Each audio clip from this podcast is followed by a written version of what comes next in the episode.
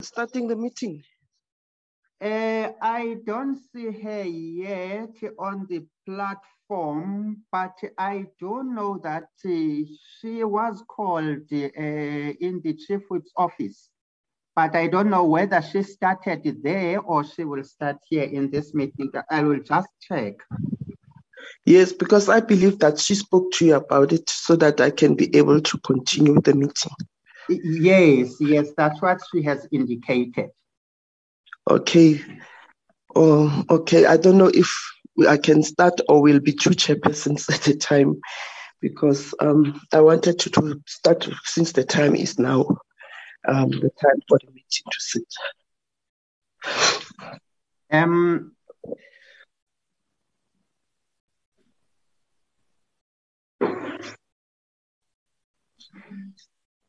Okay, okay, yes, thanks, honorable members. Thank you. Thanks for coming. Uh, uh, thank you, DM. Um, I, I, the chairperson of the committee.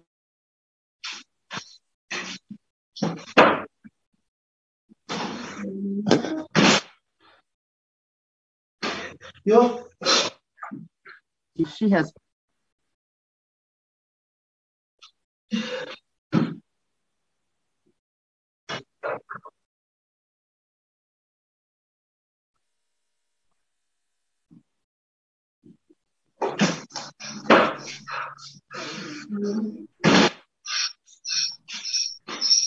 Uh, hello, Jerry.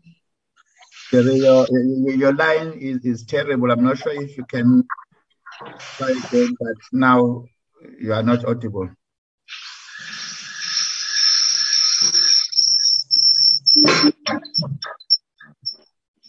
Morning, Mr. Boltina.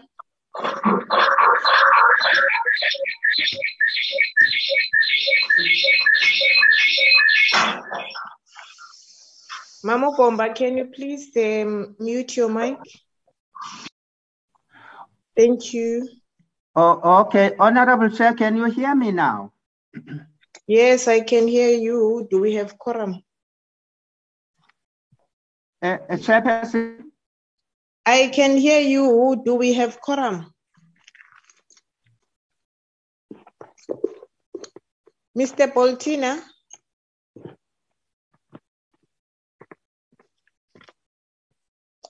Hello.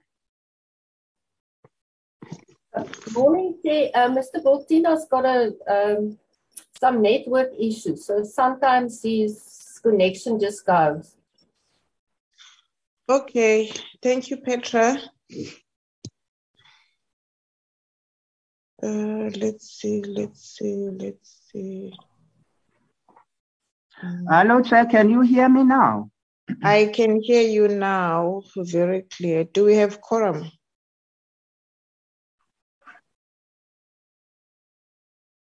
You are gone again. Good morning, Chairperson. It's Kuzwayo. If I may intervene there, yes, Chair, you do have a quorum. Okay, thank you, uh, Doc. Can you please, will you be able to flight the agenda for the meeting?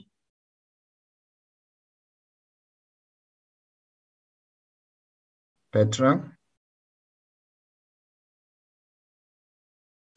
Uh, thank you so much, uh, Petra. Um, honorable members, um, let me take this opportunity and welcome uh, all of you. Also, welcome the Deputy Minister of Tourism with his team. Uh, today, we are going to receive a briefing from the from the department as it appears um, on our agenda, hoping that all honorable members got the copies uh, of the agenda. Uh, I'm not sure, uh, Dr. Kuzwayo, if you have apologies, um, because seemingly um, Mr. Boltina, Mr. Boltina's network um, is going to be a problem uh, for us uh, today. Do you have apologies before you, perhaps? Not now, Chair, but I'll check with him offline. Then I will confirm later. Thanks. Okay. Um, Mamu Honorable Gomba is going to be chairing um, the session because I'll be on the road uh, driving, uh, meeting the chief whip of the majority party. Uh, she called me to an urgent meeting. So um, Honorable Gomba will be uh, chairing uh, the meeting because I don't want to drive and chair uh, the meeting at the same time. so she will be the chair of the meeting today um, without um, wasting time, uh, honorable members, um, I'm going to um, allow uh, the department uh, to present uh, so that we have ample time to deliberate on the presentation uh, by the department uh, today. Um, over to you, Deputy Minister and your team. Uh, good good morning. Uh, thank you, Chair. Uh, let me extend my, my greetings to you, Chair, uh, the members of uh, honorable members of the Portfolio Committee. Recording in progress. The, the officials of the department, led by the DG, and the officials from DBSA. As as you have indicated, Chair, we are here to to make a presentation uh, in the context of the uh, memorandum of understanding or agreement between ourselves as the Department of Tourism and the Development Bank of Southern Africa. Uh, historically, honorable members will recall that uh, the department has been implementing infrastructure project uh, for some times now. It started way back when it was a Department of Environmental Affairs and Tourism. And subsequently, when the department was split, all tourism related projects then remained with the with the department. And then the implementation of those projects has been a, a mixed bag of success and challenges, uh, which, as you will recall, on the audit outcome of the 2017 2018 reflected huge uh, discrepancies in the manner in which the project is being implemented which resulted towards uh, the appointment of the government technical uh, advisory services, the, the GTAC, to to do an assessment on the on the on the implementation of those projects, uh, which then resulted towards came to the conclusion that the department needs to get a, an agent that will assist uh, it in the implementation of the project for it to be successful. Uh, that's why, therefore, as a result of that, the department then entered into a memorandum of understanding or agreement with the with the DBSA.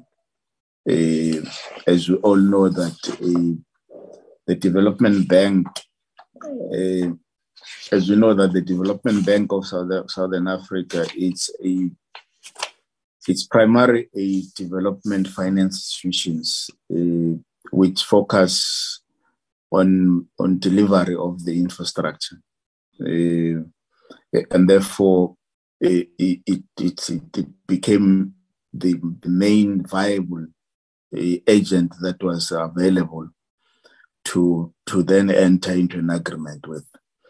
So, so, so, so, so we'll, we'll then, without waste time, then hand over to, to the DG uh, to then uh, give an introductory. She will then indicate who will then present, take us through the presentation. Uh, uh, which um, I, um, I hope honorable members did receive the presentation in time. Uh, DG, over to you. Thank you very much, dear. Um, good morning, Honorable Chairperson, honorable members, um, and colleagues. Um, we will run two presentations. Um, they are fairly brief, uh, but we will we will take you through the details, honorable members. We will do the first presentation from the department side uh, that that just uh, gives a broader context. Uh, DM has already covered part of it. Uh, that that then goes into a bit of detail with regards to the approach that we are taking uh, in the execution of the different projects that we are dealing with, but the broader framework agreement as well in terms of how is it being executed. Uh, DDG Chetia will run that, and once we are done with that, then we'll immediately go to the DBSA part where they would then reflect on how practically they are actually doing those things, and then we will then hand over to uh, the, the, the, the members uh, for, for, for, for, the, for the rest of the discussions. Um, I will then ask Didi Chetia to, to, to, to then uh, take the first presentation and uh, she will be followed by Tulani from DBSA, who will then do the second presentation. Um, Petra, if you may. Thank you. Good morning, Honourable Chair, Honourable Members. Uh, thank you, DG. Good morning, Honourable DM. Um, this is just a very brief overview uh, of the uh, presentation um, as uh, DM has indicated, it will essentially cover the following areas. Why the DBSA, a little bit of the scope and application of our MOA, uh, sustainability and operational support for approved project, and then uh, why we believe that there is value for money in working with the DBSA team. The first slide um, DM has covered the background, uh, but suffice to say that our MOA with the DBSA came into effect on the 20th of November 2020. Uh, it will run for a period of three years until the 30th of November 2023. The agreement, of course, may be extended in writing by both parties. And essentially, what the agreement says is that the DBSA is appointed as an implementing agent of the Department of Tourism. Within the, the space of destination development, this is a very simple curve which, which essentially um, demonstrates how destinations develop over time. Um, and essentially, a destination can develop very well. It can go into stagnation uh, at, at some point if there are not enough visitors coming through or if there aren't actually proper facilities that support visitation. It can go into decline or it can rejuvenate. And what we really want to do with the work that we're doing in uh, destination development with our pipeline of projects is to make sure that Destination South Africa continually rejuvenates um, and never actually reaches the point of stagnation or decline. Uh, if we can move to the next slide. There are reasons why the state, of course, must intervene. Um, and largely the state has to intervene in, in tourism space, particularly in terms of infrastructure, ensure, in order to ensure transformation, but also to ensure that there is geographic transformation and we have an even geographic spread of projects, and that we also have spatial transformation uh, taking place um, particularly that we have community owned um, and um, run businesses. This is really why the state must intervene, uh, particularly in, in the tourism space. The reason that the state should intervene um, is that if we don't, the private sector actually doesn't invest or won't invest um, until there's been significant investment by the state. So this is the reason that we develop a pipeline of projects for progressive implementation. The, D, the, the DEM has already covered that the DBSA is primarily a finance institute, but they also run an infrastructure delivery division, and they're primarily focused on actually accelerating uh, the quality of social and economic infrastructure delivery. They have within the DBSA team, of course, uh, extensive relationships with built environment professionals. Uh, they're also a state entity, which means that they are then, of course, familiar with the PFMA and operate within the framework of the PFMA. And they have experience in delivering infrastructure through the EPWP uh, framework. They also have extensive experience and staff uh, in terms of facilitating social facilitation and ensuring that the projects that are delivered are in fact delivered uh, with uh, communities rather than for communities. The DBSA, in terms of our MOA with them, will run our projects from beginning to end. So they will be responsible for all of the planning work straight through to construction and uh, ensuring a proper project handover. Uh, the work includes new builds as well as maintenance of uh, existing infrastructure. Um, and within our MOA with the DBSA, there is also a skills transfer aspect to ensure that there is transfer of infrastructure uh, skills from the DBSA team to our own team. That work actually also includes understanding the project management um, itself, but understanding the software that is used by the DBSA team and understanding all of the processes that take place uh, in between from planning all the way through to construction and, and handover. Um, as I've expressed, there are three types of projects. There's the working for tourism projects, which are community projects. Uh, these are new builds in many instances. There are also community um, museums uh, that we're working on, as well as tourism infrastructure maintenance and beautification. Uh, the DBSA, in our initial discussions with them, actually use a method called the asset based community development method. This is a particular participatory methodology that works with community members to un- identify what the, uh, the priorities are in, in a particular project, but it also works from the basis of understanding all of the assets um, that, that a community has and works with the community to build on those assets so that once you actually exit a project, you have a sustainable approach in place with the community at the center of, of the methodology itself.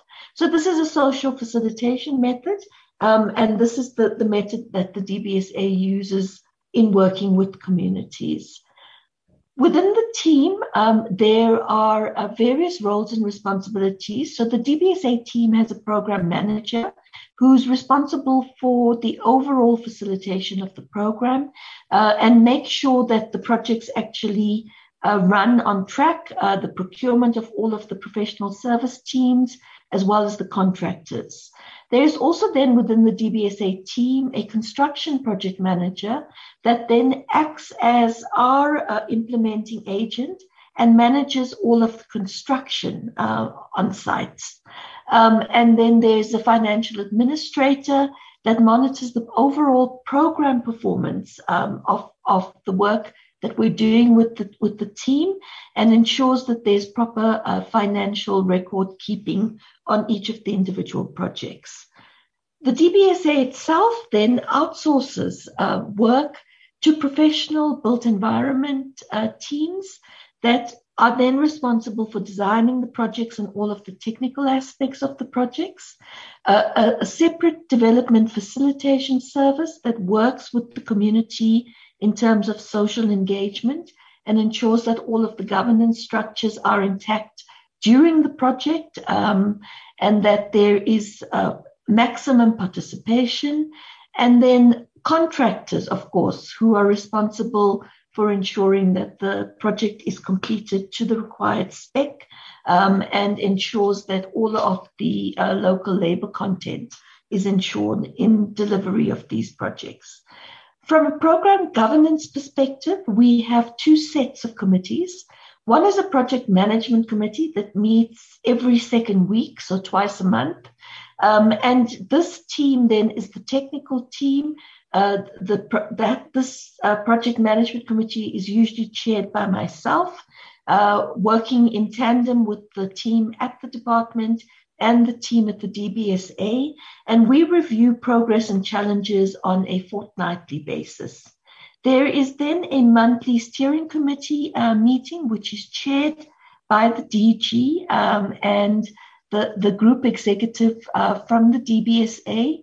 And this is an oversight committee that then, of course, oversees the work that is being done by the project management team um, and assist with progress challenges and decisions where, where these are, are required.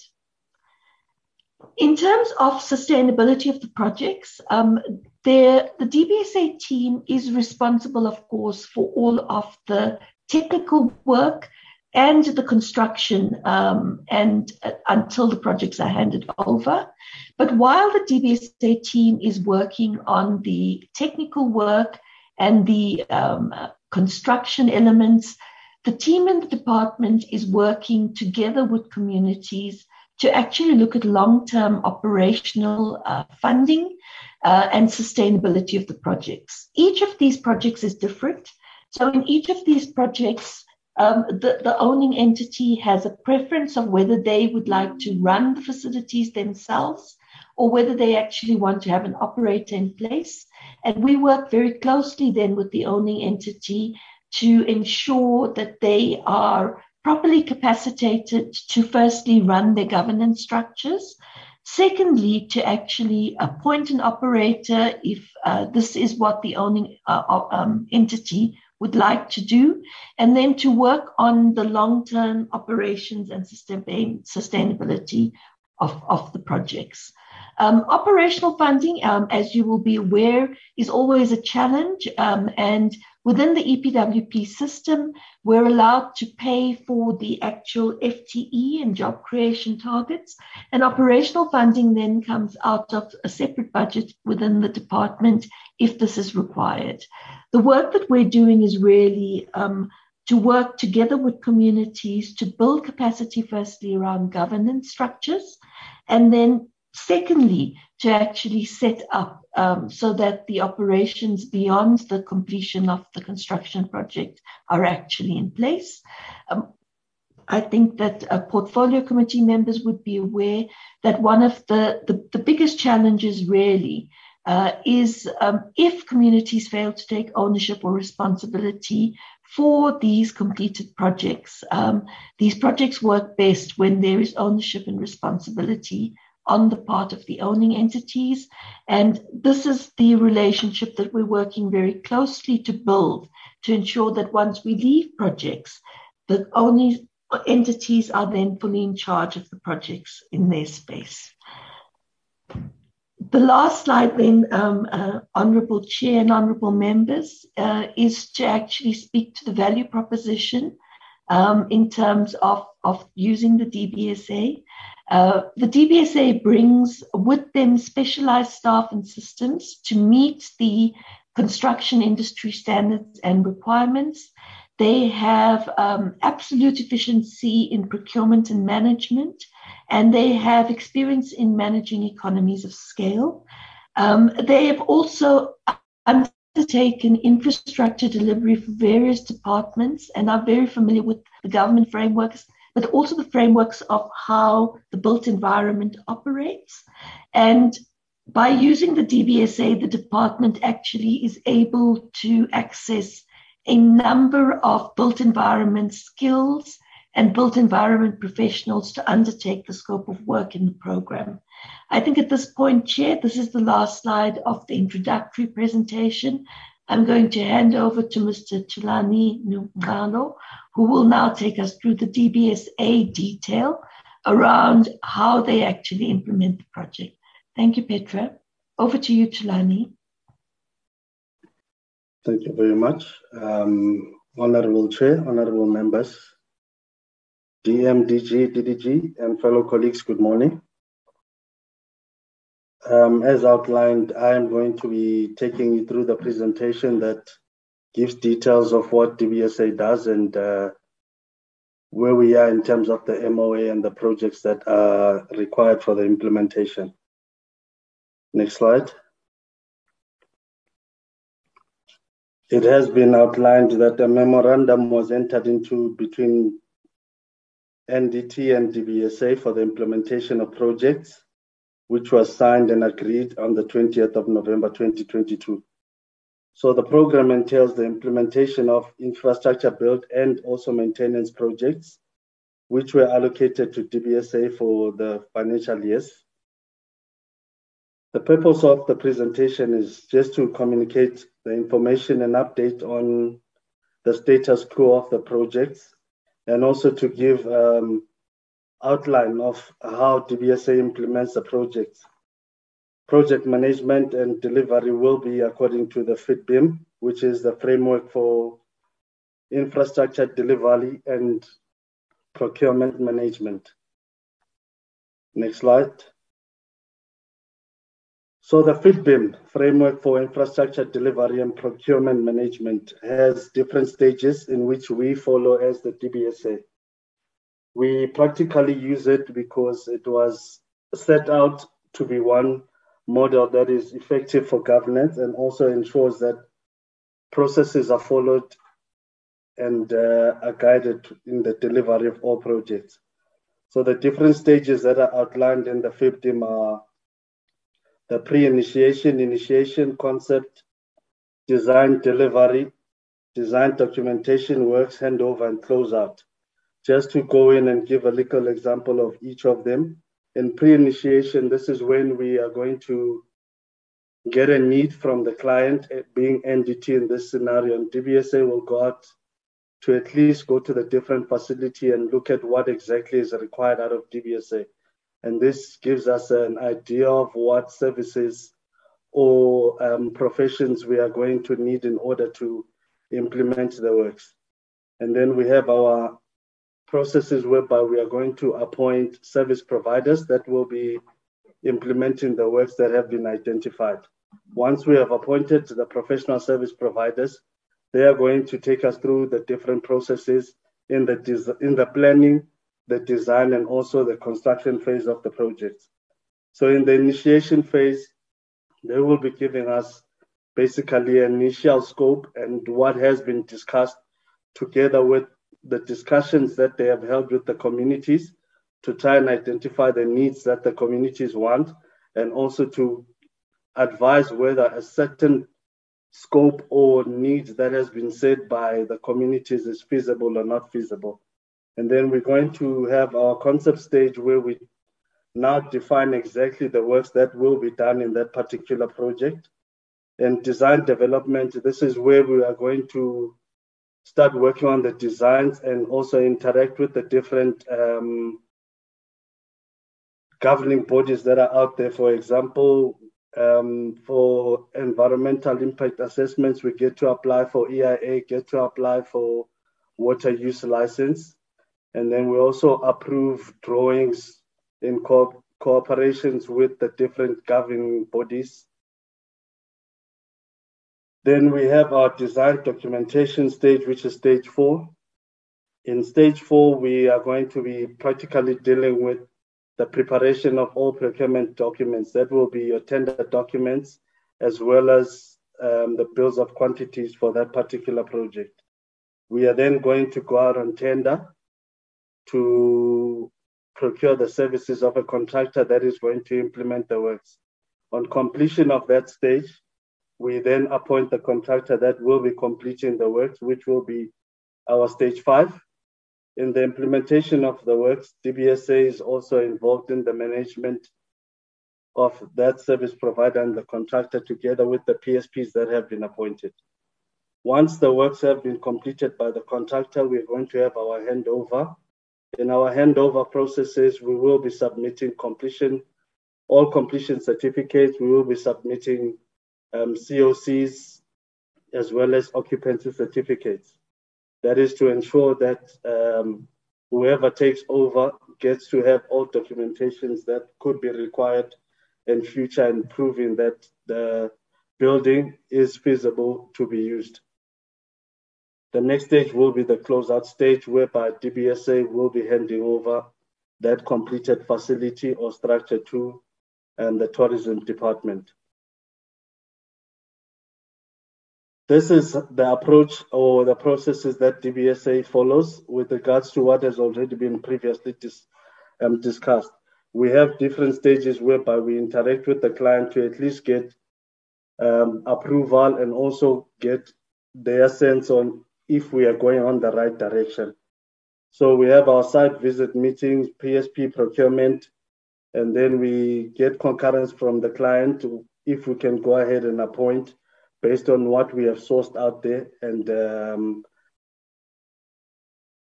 we continue with the appointment. Then we have our inception stage. Once we have completed our inception and also our concept, we sit down with the client and we go over that information and get the client approval.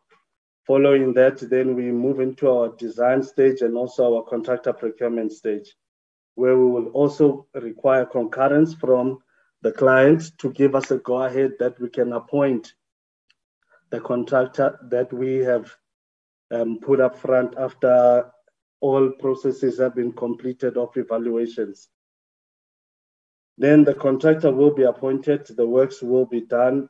We go into completion close out, then we hand over the project and we can then follow up through with the client in terms of maintenance and advising how some of these facilities will have to be maintained, particularly where we might have generators or other systems that require maintenance plans. Next slide. In implementing the works and everything that we do, um, we try to achieve the following. Um, the tourism infrastructure development projects are expected to create temporary and also permanent jobs from, for community members during the construction period and also the operational period. This will benefit the youth who have limited prospects for formal employment and those that have been economically marginalized. And also economic growth, the promotion of domestic tourism to these facilities is expected to trigger economy activity for sustainable economic growth, youth development, and economic empowerment, which will improve the livelihood and well-being of the community. It's not only that facility that would get to benefit once there is tourism, also the area around and also the other shops or vendors that are around the community can also get to receive um, some benefits out of the community or the facility that will be completed. And also shared value. Sorry, the previous slide, the last.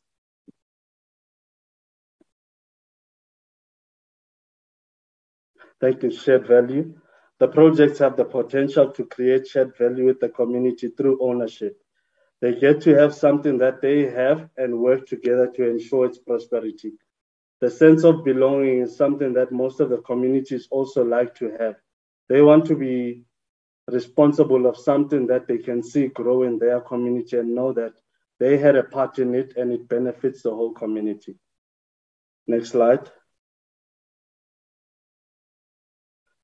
The next slide just shows the different projects that we have currently with um, the tourism department and the different programs with the work packages. We have tried to put them in this slide according to the provinces. So for the first program that we have working for tourism infrastructure projects, the work package is construction planning, procurement, and implementation. We have 19 projects under that program, whereby five are in the Eastern Cape, three Free State, one KZN, six Limpopo, one Mpumalanga, two Northern Cape, and one in the Northwest. For the next compliance certificates, we have three projects, two of which are in KZN and one in the Northwest. For community tourism projects, we have five, four of which are in Limpopo and one in Mpumalanga. For the further detailed planning and construction, we have two projects, one in Limpopo and one in the Northwest. For the local community museums, we have five projects in total, two of which are in KZN, one in Northwest, one in Northern Cape, apologies, and two in Northwest. Then we have the India Atlantic Route projects, where we have three projects, one in the Eastern Cape, one in KZN, and one in the Northern Cape. For maintenance and beautification of the provincial state-owned attractions, we have 41 projects, seven of which are in the Eastern Cape, four Free State, one in the Gauteng province, one in KZN, six Limpopo, four Mpumalanga, and four in the Northern Cape, seven Northwest, and seven in the Western Cape. In total, there are currently 78 projects. Next slide. Um, this is just a graphical representation of the projects. We have tried to plot them to show the distribution in which they are in. Unfortunately, the slide just brings them out too small. Next slide, man. the next few slides are the names of the projects in the different work packages that we have. So for construction planning, procurement, and implementation for the 19 projects, we have in the Eastern Cape, Maluti Hiking and Horse Trail, Tonsi Lodge, Chalet at Nyandeni, Great Place, Katwa, Ecotourism, and Western Timberland. In the Free State, we have QwaQwa Guest House, Vredefort Dome, infrastructure through Monocha. In KZN, we have the Muzipen canoeing. In Limpopo, there's Matsila Lodge, PPD Waterfall, Oaks, Ngove, Tisane, Royal Kalanga Lodge. In Mpumalanga, we have the Mnisi Resort. In the Northern Cape, we have Bloemfontein Lodge and Kamiesberg Tourism Development. In the Northwest, we have Manyane Lodge. For the further detailed planning projects, we have in Limpopo, the Batsonga, and in the Northwest, we have the Tlamarine Dam. For the compliance certificates in the Northwest, we have Lehurutshe Bird and Trophy Hunting. In KZN, we have the Isibubu project, which is owned by King Goodwill Cultural Development Trust. And in KZN, there's the Muzipen, which is owned by the KwaJobe Community Trust. For the community tourism projects, we have in Mpumalanga Numbi Gate, Limpopo, we have Nandoni Dam, Chatokwe, Mtititi, and Mapat. Next slide, ma'am. For the community museum projects, in KZN, we have the Anton Lembede Museum and the Amatlubi Cultural Heritage. In the Northern Cape, we have McGregor Museum. In the Northwest, there's the Sol Plaatje Museum and the Lehurutshe Liberation Heritage Museum. For the India Atlantic route, we have the Hole in the Wall, which is in the Eastern Cape. We have Harold Johnson Nature Reserve in KZN. Then we have the Orange River Mouth in the Northern Cape. Next slide, ma'am. The maintenance and beautification program has 41 projects, which are namely Suikerbosrand in Gauteng, JL Dube Precinct, Gariep Dam in Free State, Maria Moroka, Philip Saunders, Sterkfontein, which are also in Free State. And then in Pumalanga, we have Manyeleti, Andover, Songimvelo, SS Kosana.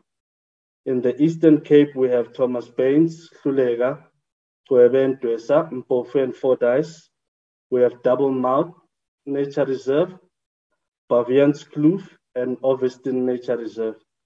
In the Northern Cape, we have the McGregor Museum, Doornkloof Nature Reserve, Rolfontein Nature Reserve, and also the Goegap Nature Reserve. In Limpopo, we have Makapans, Nwanedi, Blouberg, Musina, Modjadji, and Zwelele Nature Reserve. In the northwest, there is Mafikeng, Kgaswane, Bloemhof Dam, Molopo, Boskop, Botsalano, Mafikeng Hotel School. And then in the Western Cape, we have Goukamma, Lookout, Cape of Good Hope, De Hoop Nature Reserve, Volvel Kloof Nature Reserve, Cederberg, and Kogelberg Nature Reserve. In the implementation to date of the whole program and uh, the overview, For the PSP procurement, out of the 78 projects, we've been able to appoint 76 PSPs to date, with one project without PSP appointment. And uh, one project out of the whole list that we have mentioned has currently been formally cancelled, which is the Mnisi Resort. Next slide, ma'am. This is just a program overview, um, giving progress to date of how we fare out in the implementation of the different projects according to the 15 that was explained previously. Out of the 78 projects, the first projects are compliance certificates. Out of the three, one of the projects is still under concept designs, and two of them are already under the detailed design and also the preparation of um, procurement documents. For the community tourism, out of the five projects, two of the projects are under concept design, and three of the projects um, evaluation has been completed. We are currently just completing the concurrence between the DBSA and the department.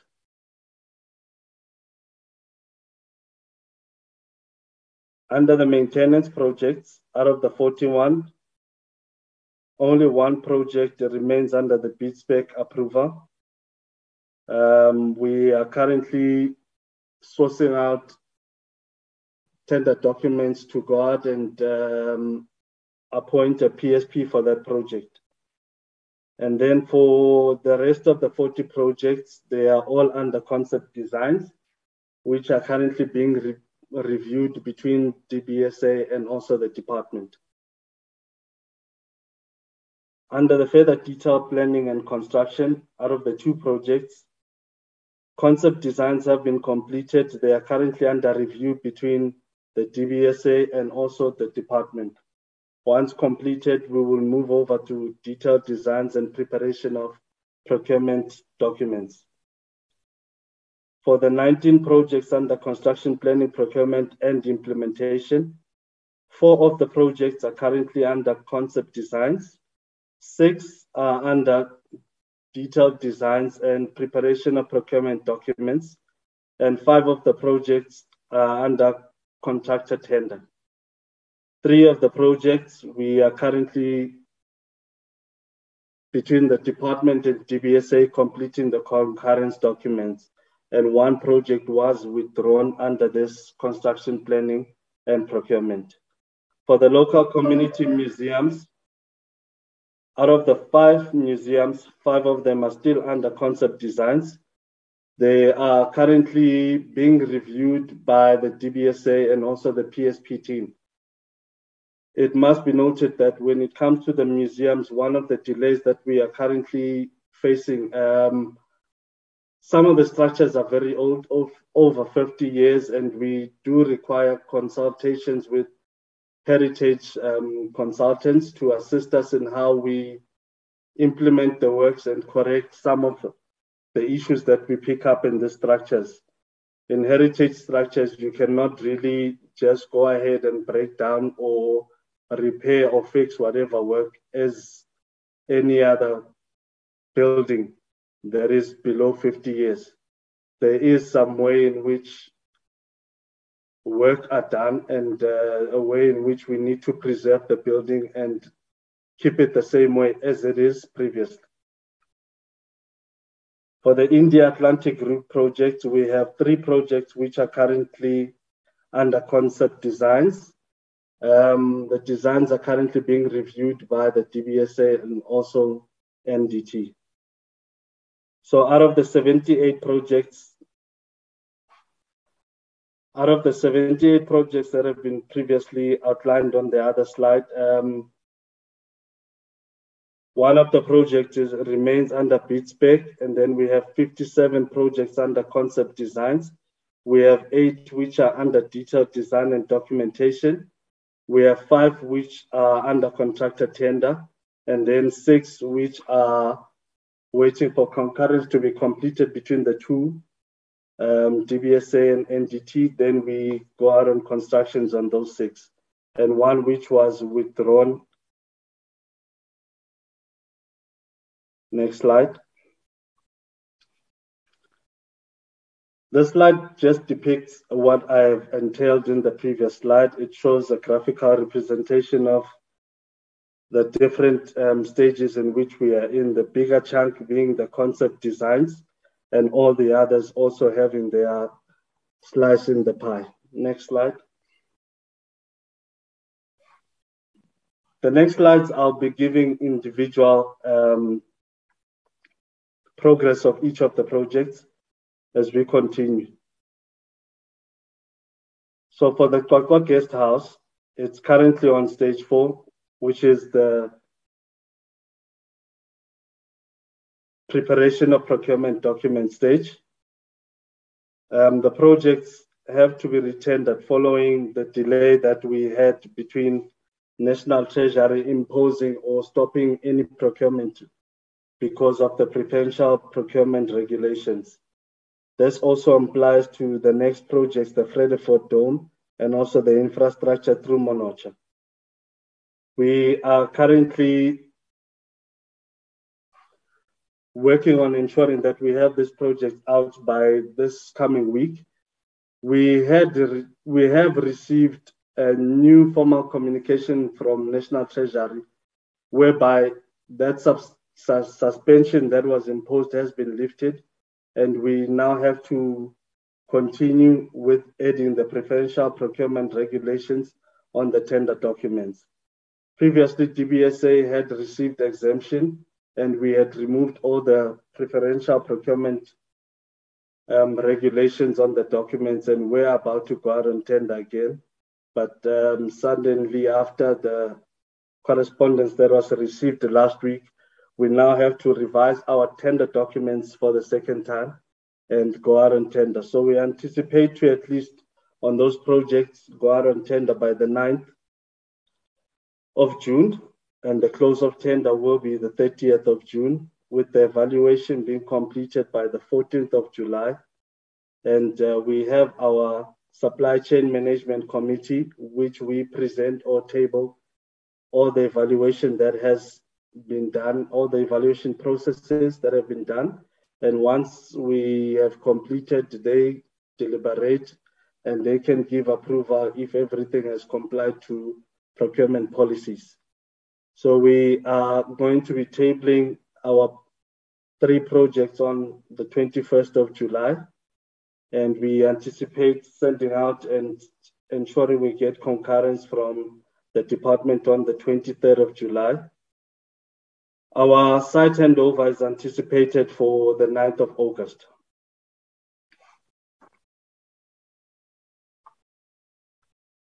For the next project, we have the Kamiesberg Tourism Project. On this project, we are sourcing a heritage consultant to assist us in this project. It is currently on stage two, whereby they are preparing the concept reports.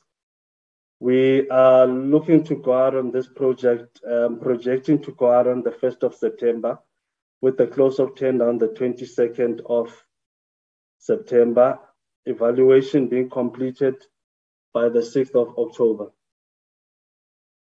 Site handover is anticipated to be on the 1st of November for this project.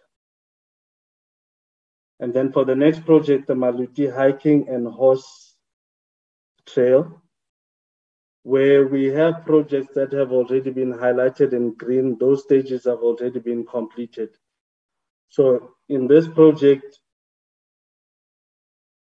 the evaluation of tenders has been completed, and we are currently completing um, concurrence between the department and NDT.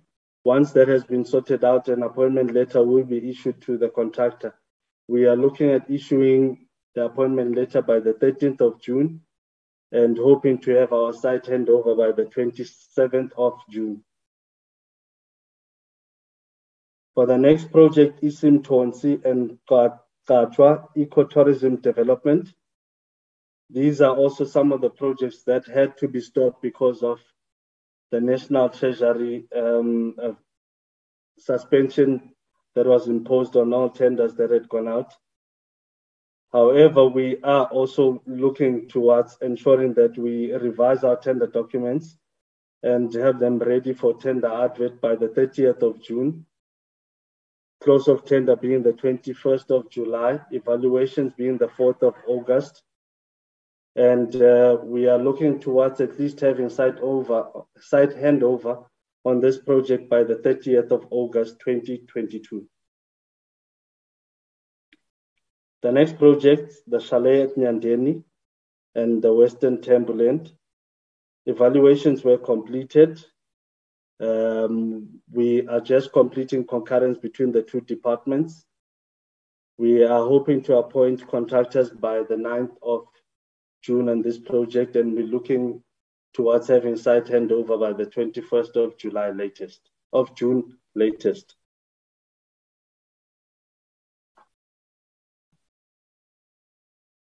For the next project, we have the Royal Kalanga Lodge, PSP has submitted their concept reports, which is being reviewed by DBSA, and they are currently working concurrently with. They are working concurrently on the other stages as well, and not awaiting just a go ahead on this project. They have already started preparing documents which are going to be reviewed by the DBSA internal team by the 23rd of July. Once those documents are are approved and all approvals have been received for the concept and the designs. We are hoping to go out on tender by the 30th of this month. Our anticipated site handover for that project is the 30th of August, 2022. Next slide, ma'am. The next project, Blackfontein Lodge and Manyane Lodge. Matsila Lodge and PPD Waterfall Oaks, Ngove and Disani. The DBSA is currently trying to ensure that all documents are ready for advert by the 16th of June. We are currently reviewing the stage two and stage three documentations, and once approvals have been granted, the document, the projects will be ready to go out on advert on the 16th of June. Our target for this project to have site handover is the 16th of August 2022. Next slide, ma'am.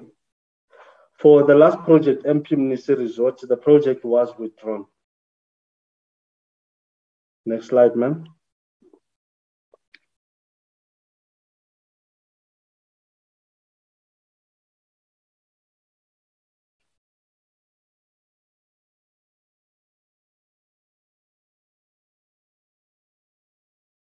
Hello, next slide.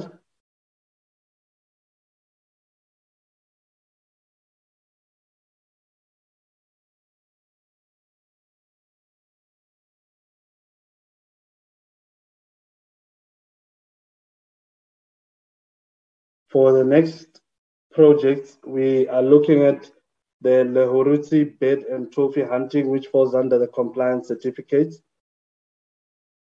The PSPs have submitted their concept reports, which we are currently reviewing between the departments. Once they receive their approvals on these projects, we are looking at least going out on tender by the 30th of June 2022, with our anticipated site handover also for this project being the 30th of August. For the KZN Isibubu project and the Muzipen project, preparations of design development and also tender documents is ongoing on this project. All documents will be submitted for review to DBSA and tabled to our bid review committee on the 9th of this month. We are hoping once approval is received for those two projects, we will go out and tender on the 16th of June 2022 our anticipated handover for the, those KZN projects is the 16th of August 2022.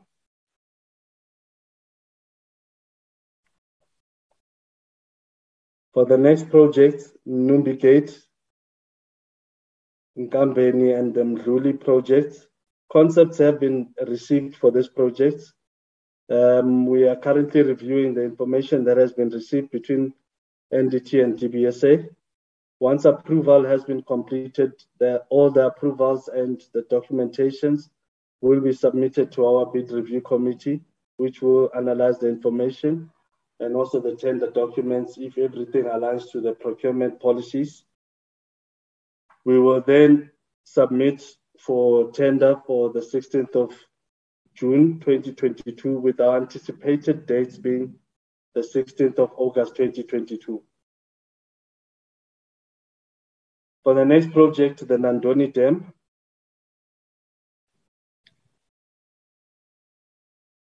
all reports have been received for this project. We are currently reviewing the information. We are hoping to at least have all procurement documents tabled for the 26th of June 2023 and uh, submit for tender for the 30th of June 2022. We are hoping to have site handover on this project on the 30th of August 2022. For the next project, the Chatokwe Game Farm, all evaluations have been completed on this project. It had gone out on tender. Evaluations have been completed. We are currently busy with concurrence between the two depart between DBSA and also the department. Once we have completed that, we are going to send an appointment letter to the contractor by the 11th of June. And then we are hoping to at least have site handover by the 20th of June of this project. For the DTT Game Farm, an appointment letter has already been sent to the contractor. We are currently busy with all contractual documents and everything between the contractor and also DBSA. We are hoping to have a site handover by the 13th of June 2022 on this project. For the Mapate, evaluation has been completed, concurrence has been received. We are going to be sending an appointment letter to the contractor by the end of today, and then we hope to at least have site handover by the 19th of June 2022. For the Luklamarine Dam and also the Batsonga project, all concept reports have been submitted on this project. We are hoping to submit to our bid review committee by the 9th of June and have our tender adverts being, being submitted for the 16th of June 2022. Our target is also the 16th of August on this project. Next slide, ma'am. For the local community um, museum projects, these projects are currently on the stage two project, which is the concept review. These are the projects where I mentioned that we have taken a little bit of a delay based because of the facilities or the structures that we're coming across. And we have been having our consultations with our heritage consultants on how to approach um, implementation of works on this project. So we are hoping to at least complete all processes and get all concepts and approvals and submit our bid documentations to our bid review committee on the 28th of July. Our anticipated site handover for the museums is the 4th of October 2022. The next projects are the India Atlantic Route projects. Um, the three projects have gone through our concepts um, scrutiny. We are currently sitting with the department going through the concept reports. And once they are approved, the consultant shall be given a go ahead to at least continue working on the designs and also ensure procurement document processes are started. We are looking towards also tabling this to our bid review committee on the 28th of July with site handover anticipated for the 4th of October 2022. Thank you, ma'am. For the next project, we are looking at the maintenance and beautification projects. Um, for these projects, most of the work has been done on this project and not much designs are required out of this project. So our PSPs have been working concurrently together with the facilities to ensure that we get the proper scope of what is required to be fixed in these um, different facilities. For the first projects that we are going to look at in the slides, the second was Rand Jail, Dube, McGregor, Harib, Maria Moroka, Philip Saunders, Sterkfontein, Manyeleti, Endover Nature Reserve, Songimvelo, and SS Kosana Nature Reserve. We are working to ensure that at least these projects go out by the 16th of June 2022 and we are going to try and ensure that site is handed over to the contractor by the 16th of August 2022.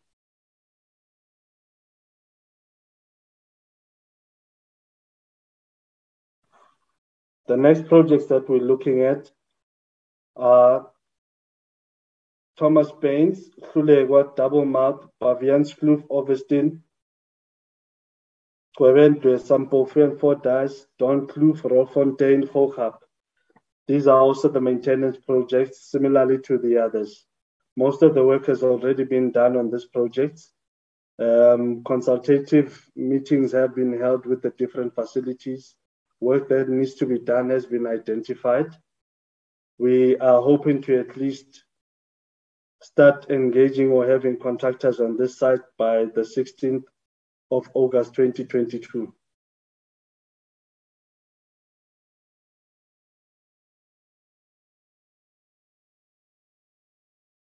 Molopo, Makapans, Nyaneti, Blowback, Musina, Modjadji, Nzwelele, Mafikeng, Kgaswane, Bloemhof, Boskop, and Botsalano. These also are the same as the previous um, maintenance projects. All work has been completed. We are just going to try and ensure that procurement documents align and we go out on tender and hope to at least also have this project out and contractors on site by the 16th of August.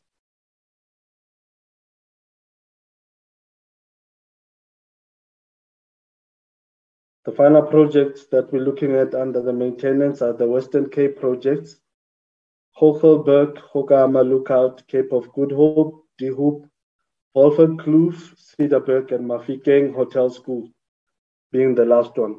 For the first top projects, um, the first seven projects, PSPs have submitted all reports and um, all the work has been done on this project. Consultations have been held with the nature reserves, has been identified. We are hoping to have contractors on this site by the 16th of August 2022.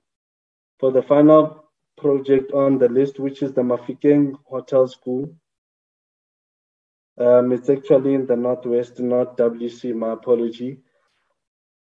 Um, a site visit was held together by the DBSA and the NDT team. Um, DBSA is currently in the process of procuring a professional service provider to do our investigative work and prepare our initiations and also our tender documents for this project. We are anticipating having a consultant appointed by the end of this month. Um, to date, yes, ma'am, the next slide. That's fine. To date, the risks that we have encountered or that we are anticipating, one of the biggest risks that we came across was the delay, which was because of um, the correspondence that was received from National Treasury to suspend all the works. That really impacted on our supply chain processes as we had to stop any bidding that was in the process. For some projects, they were already out on tender, and we had to at least suspend all that tender processes. This took a little bit of a knock and has really pushed our projects um, out of the way and uh, prolonged the dates in which we were looking at. So DBSA had already requested an exemption from the National Treasury regulations when we had received um, the suspension and approval was granted. However, a new correspondence has been issued whereby it advises that all procurement regulations of 2017 are valid and should be on all tender documents. This is where we said we are now encountering a situation where we need to revise all the documents which we had re-revised and taken out the PPR um, of 2017. However, this um, process is ongoing and DBSA SCM is currently ensuring that all the documents align to the National Treasury regulations. The delay in the procurement has an impact on the financial targets, which have to be outlined and have to be relooked at in the whole um, program. However, DBSA has increased the resources at supply chain to ensure that all processes for tender and, um, are achieved and all resources are working tirelessly to ensure that the works go out on tender and we achieve the dates that we are looking at.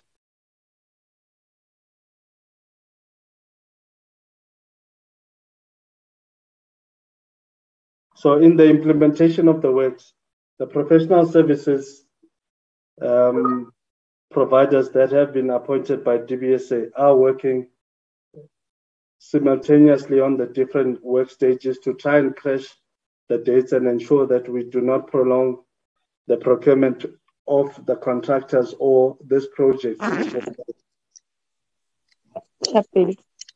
See you later. Next slide. Okay. Um, Thank you very much.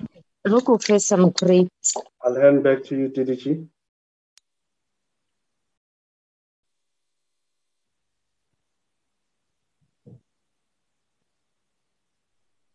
DDG. DDG, over Thank you you. very much, uh, Honourable Chair. Uh, that concludes the presentation from the department um, and, and the DBSA.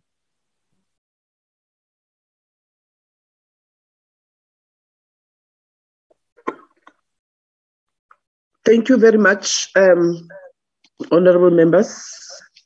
I hope everyone received the presentation. And um, we are now received, we have received the presentation from DBSA, and I would therefore request members to engage on the presentation. Can we have the members um, raising their concerns or uh, their um, questions of clarity so that we can engage with the department as well as the DBSA? Thank you. I will start by recognizing the hands, or if I see there's a delay there, I will start naming the um, members of the portfolio committee in engaging to this presentation.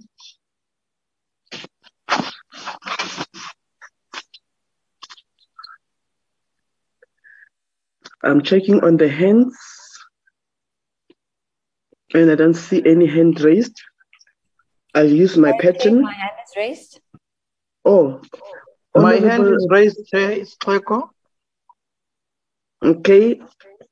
I will start with the one who, ra- who told me that the hand is raised. Honorable Hannah Winkler and Honorable Kleko will be the second member. Thank you. In that sequence. Thank you, Chair, and thank you to the presenters. Um, I just have a few questions. Um, with regard to consequence management, if uh, contractors don't complete projects on time, if there's shoddy workmanship, um, what are the processes that can be followed to either recoup funds or to then appoint um, new contractors? And are there deadlines um, detailed in these uh, service agreements or contracts so that there are milestones by this date, this needs to be achieved, and so forth? And then again, how are we ensuring that um, the schedule is kept to? Then, with regard to the handover, once the projects are complete and they are handed over, is there still going to be some sort of program um, on how to sustainably um, operate these projects once DBSA removes itself from the picture for these communities and, and for whoever else the stakeholders are that are involved? Um, then the other question I have is Uh, given that the, uh, the MOA expires in March 2023, did both parties take into consideration the possible delays that may be experienced in the project implementations, um, even though there are extension clauses included in the MOA, and what is going to happen um, in those instances? Then, given the challenges experienced by communities such as those witnessed by the committee at the Ngoye Lodge, in Limpopo, uh, will the asset based community development model be able to deal with historic community challenges? And then, how many projects has DBSA identified where the original project concepts and ideas by the communities were actually then changed by the department? Um, that's all for me, so. Thank you.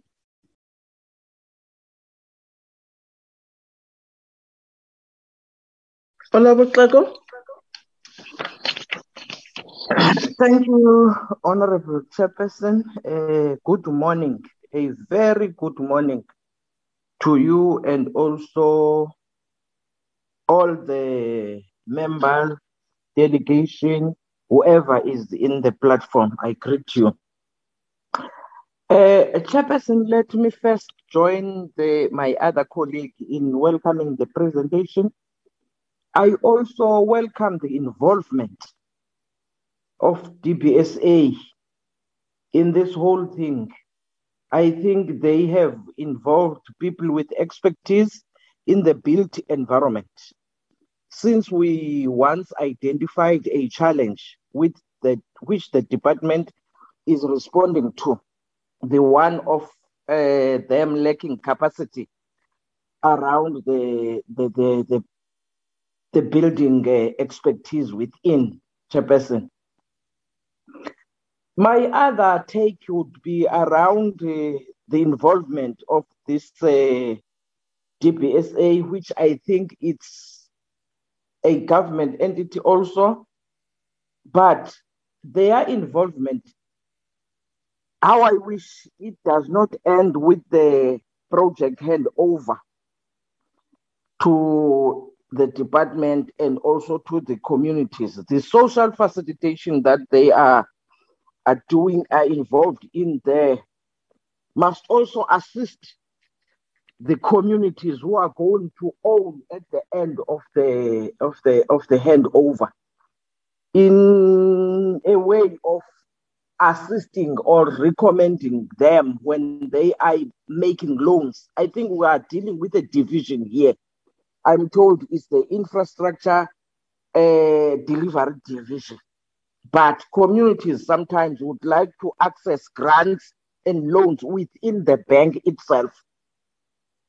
How I wish they can also assist when they see that or observe that uh, there's stability in the community, there's ownership, so that they can stand or write any recommendation on behalf of that uh, project when they want to make a loan within the bank how I wish, Chairperson.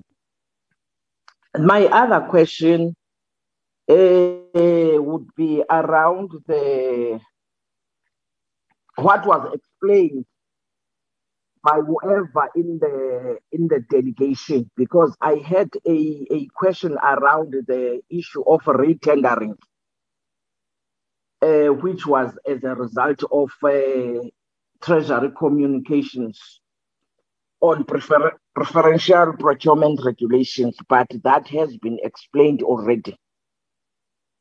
But I also want to come closer to what was raised, raised by Honorable Winkler to say now that DBSA has been contracted for a period of three years, I just want to draw the attention of the department to whatever delay that may that may be there. I'm not saying anything, I'm not recommending anything as a parliamentarian, but I'm just drawing their attention to that with regards to time frames 2020 to 2023. Because I observe that some of the projects are still at a design stage. That's why I'm drawing their their attention to the time frames and whatever. My other question, Chair, which I wanted to bring to the attention of this platform, is the manner in which the, this agreement is serviced. You see, in the whole presentation, there are no financial costs or implications highlighted. Uh, and that's the area. And people are doing oversight. We are interested in that angle. How is this agreement serviced? If it's a grant, we must be told. If it has got financial implications, we must be told. Let me also attach a question that says, are the funds transferred to DBSA? Who's paying who? I think that's the that's the that's the question. Out of the whole 78 projects that have been highlighted, what are the costs? If that information is not ready now, I think the department must be ready to to give us that information in future if it is not ready now. I, I, I know, I understand it's not easy to to to answer a question that uh, needs financial implications if they are not there in the presentation. The last one, Chairperson, would be the question that says, who is responsible for uh, project proposal, the design, the plans, who identifies, if I may ask, uh, the scope of work. I'm just interested in that. Who does what between the department and DBSA? Since we don't understand the cost now, we're unable to trap who is paid for what. Uh, if the scope of work is recommended at this, who recommends that? Uh, I'm also interested in getting a response around that matter, Chairperson, on the issue of financial costs and also the, the type of agreement that they have entered into with DBSA. I think they the department has taken a, a right decision to involve them, Chairperson. The last one, the very last, uh, we were told during the presentation that there is a project that has been formally cancelled, the Mnisi Resort. Can we get just, is it because of financial whatever challenges or whatever? Why is the project or there was no uh, design, whatever that was not there? Why is there was the project formally cancelled? Whilst it was already included in the in the in the in the in the projects for whatever financial year. Those are my questions, Chair. Otherwise, I note the and, and welcome the presentation. Thank you very much. Thank you very much, uh, Honorable Member Treko. Um, I would like to hear from other members I see on our register here we have Honorable Hlanganani Gumbi. Can you be the next one to come up with a question because I don't see hands? My hand is also my hand is also up, Chair. Okay, please, uh, please assist me with your hands uh, if you have raised it because my system I cannot be able to see the hands which are being raised. Is it Honorable um, who is raising the hand? Yes, Chair. And Honorable De Freitas. Yes, uh, Chair. Okay, thank you very much uh, for making me aware. Uh, can I start with Honorable Pushe and the Honorable De will be the following one?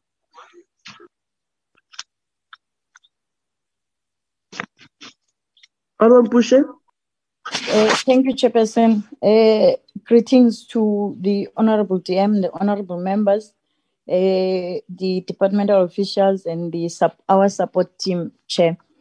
Uh, Chair, I, I also wish to welcome and, and, and appreciate the presentation, uh, Chair, and, and, and commend the department on, on the work done so far.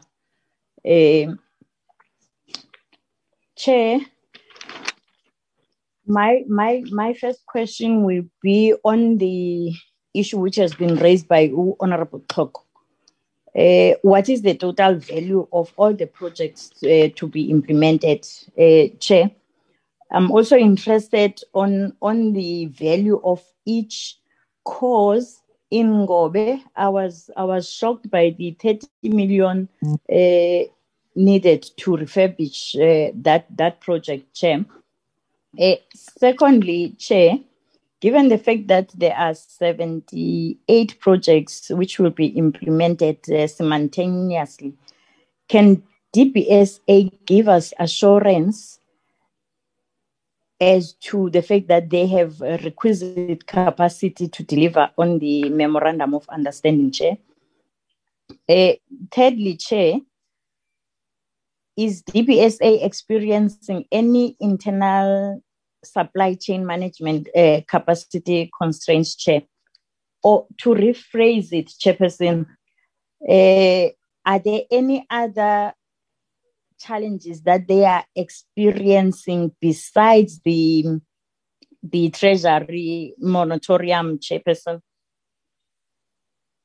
um fourthly chair given the challenges experienced by the communities at Ngobe Lodge uh, in Limpopo Will the asset-based uh, community development model be able to deal with the historic community challenges as there are many uh, others like Ngobe in Limpopo? Also on Ngobe, the department is saying, the DBSA is saying they are preparing for design development and, and design documentation, uh, which is work in progress, uh, Chair. Does that therefore mean that they have engaged the community on issues that they were they raised uh, during our visits, so that that community can have ownership uh, of that uh, project and the developments done so far. Um, also, Chair, is there to the department now, uh, Honorable DM, is there an intention by the department to enhance internal capacity um, so that they may be able to implement infrastructure project post DBSA MOU chairperson? Also, Chair, to emphasize on the issue that has been raised by Honorable Winkler on the issue that has to do with uh, consequence management on the contractors that did uh, that did not complete uh, their work. Uh,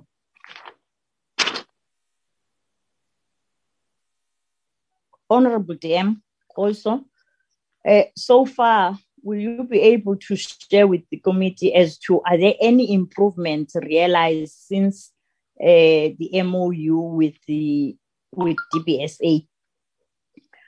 another issue or to the department on the treasury moratorium has there been any engagement with treasury uh, given the fact that on the moratorium there is an, a, an, a point raised by the treasury that the department has to appeal um, yes that's that's so far, Chairperson. Um, thanks.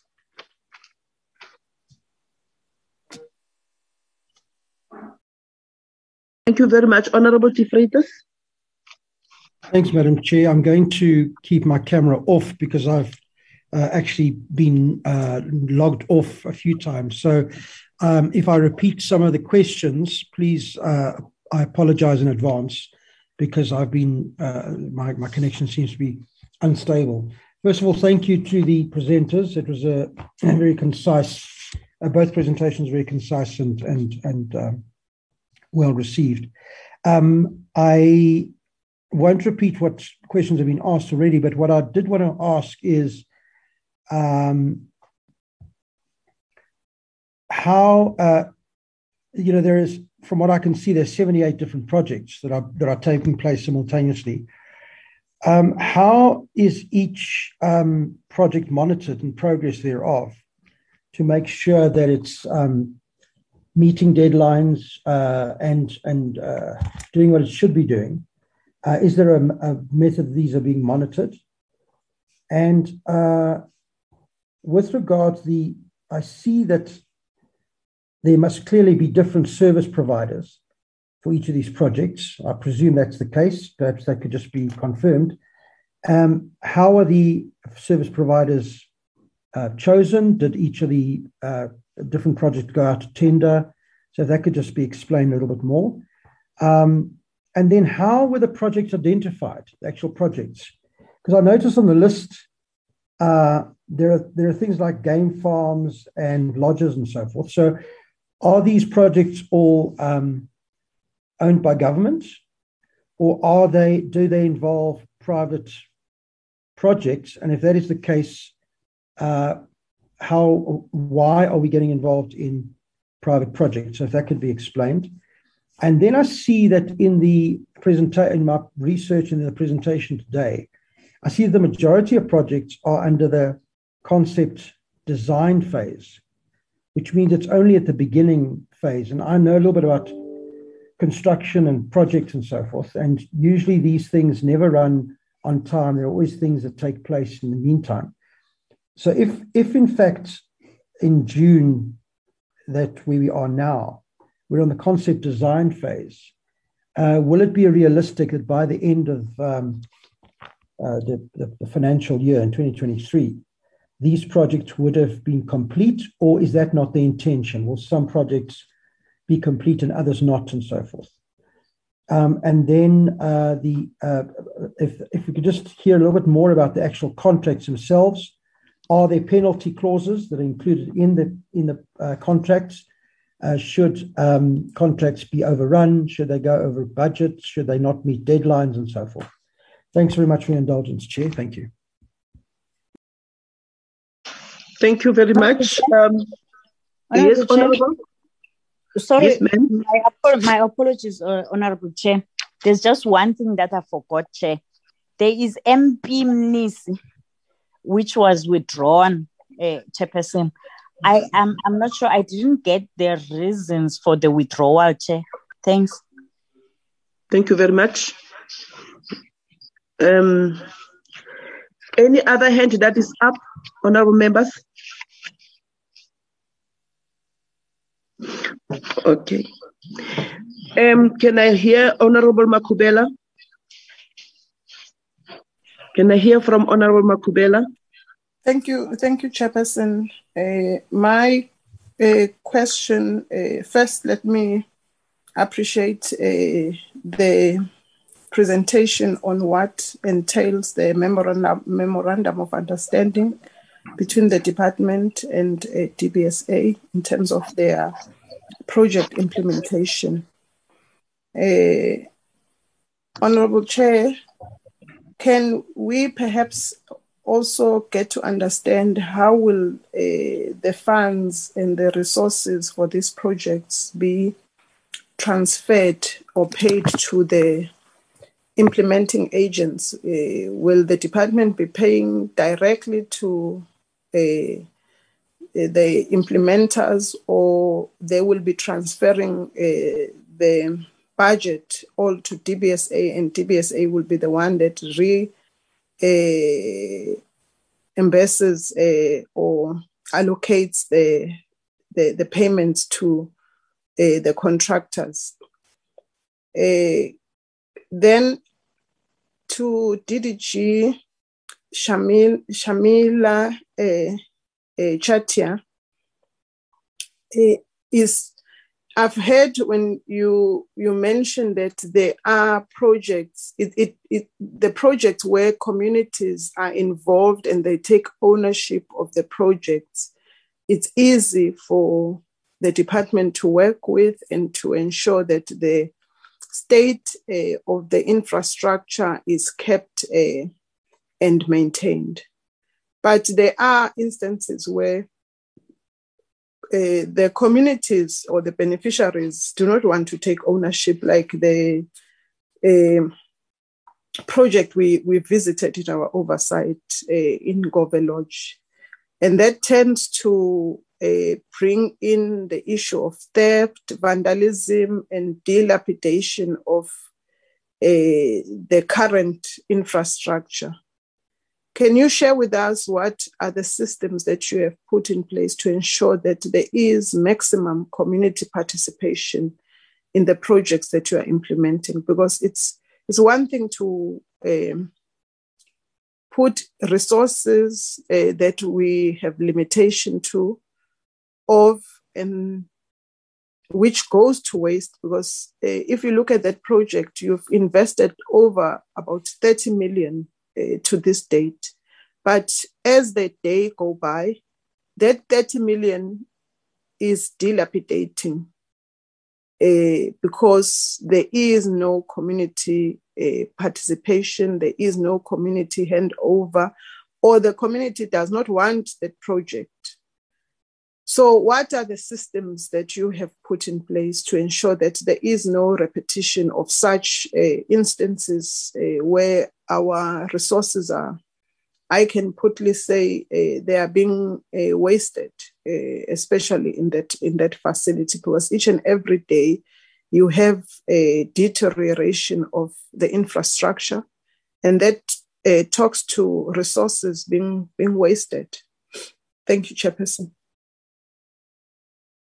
Thank you very much, Honorable Makubele. Mashele. Um, can we hear from Honorable Pepani Muteka.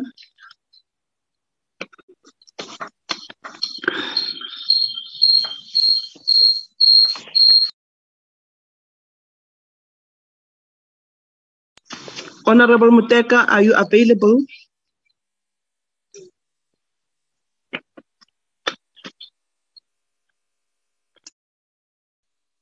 Okay, we hear no response from the member. Okay, ndizakuphinda ithi ndinikeza abanye ixesha kuqala. I'll come back to you, Honorable Mpushe. Honorable De Freitas, you have said your word. Honorable Sindisa Maneli.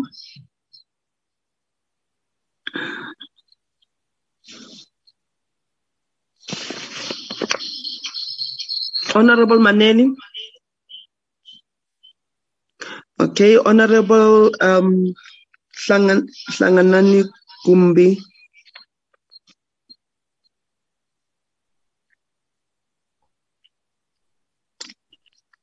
Okay.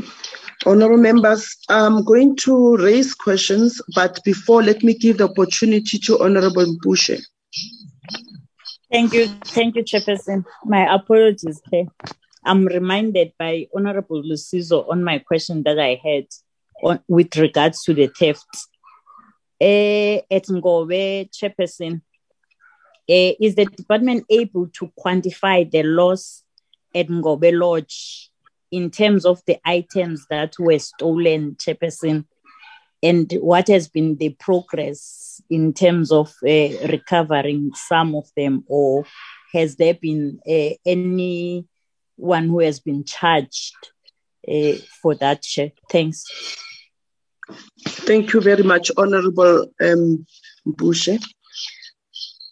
Uh, honorable members, also coming to uh, Ngove, I'm not sure if PD, PPD efforts, which we recently visited as the portfolio committee, uh, whether it forms part of these 78 projects, because it, it, went so fast that we can't, we couldn't see some of the projects whether a PPD is on the um, on the project itself or it is not.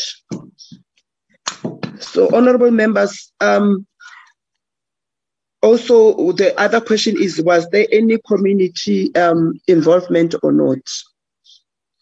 Because it is, it seems like um, some of the projects happen without proper consultations with communities, and they end up resisting to take um, responsibility of the same project of which the government has invested a lot of funds.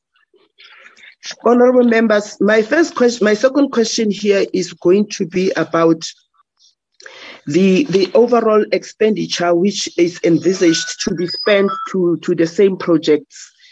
Because um, we hear, I want to also support what Honorable Makubela had said we hear about the 78 projects, but there is no specific money or funds which are mentioned here in, in the whole presentation, which which we are supposed to be um, told about.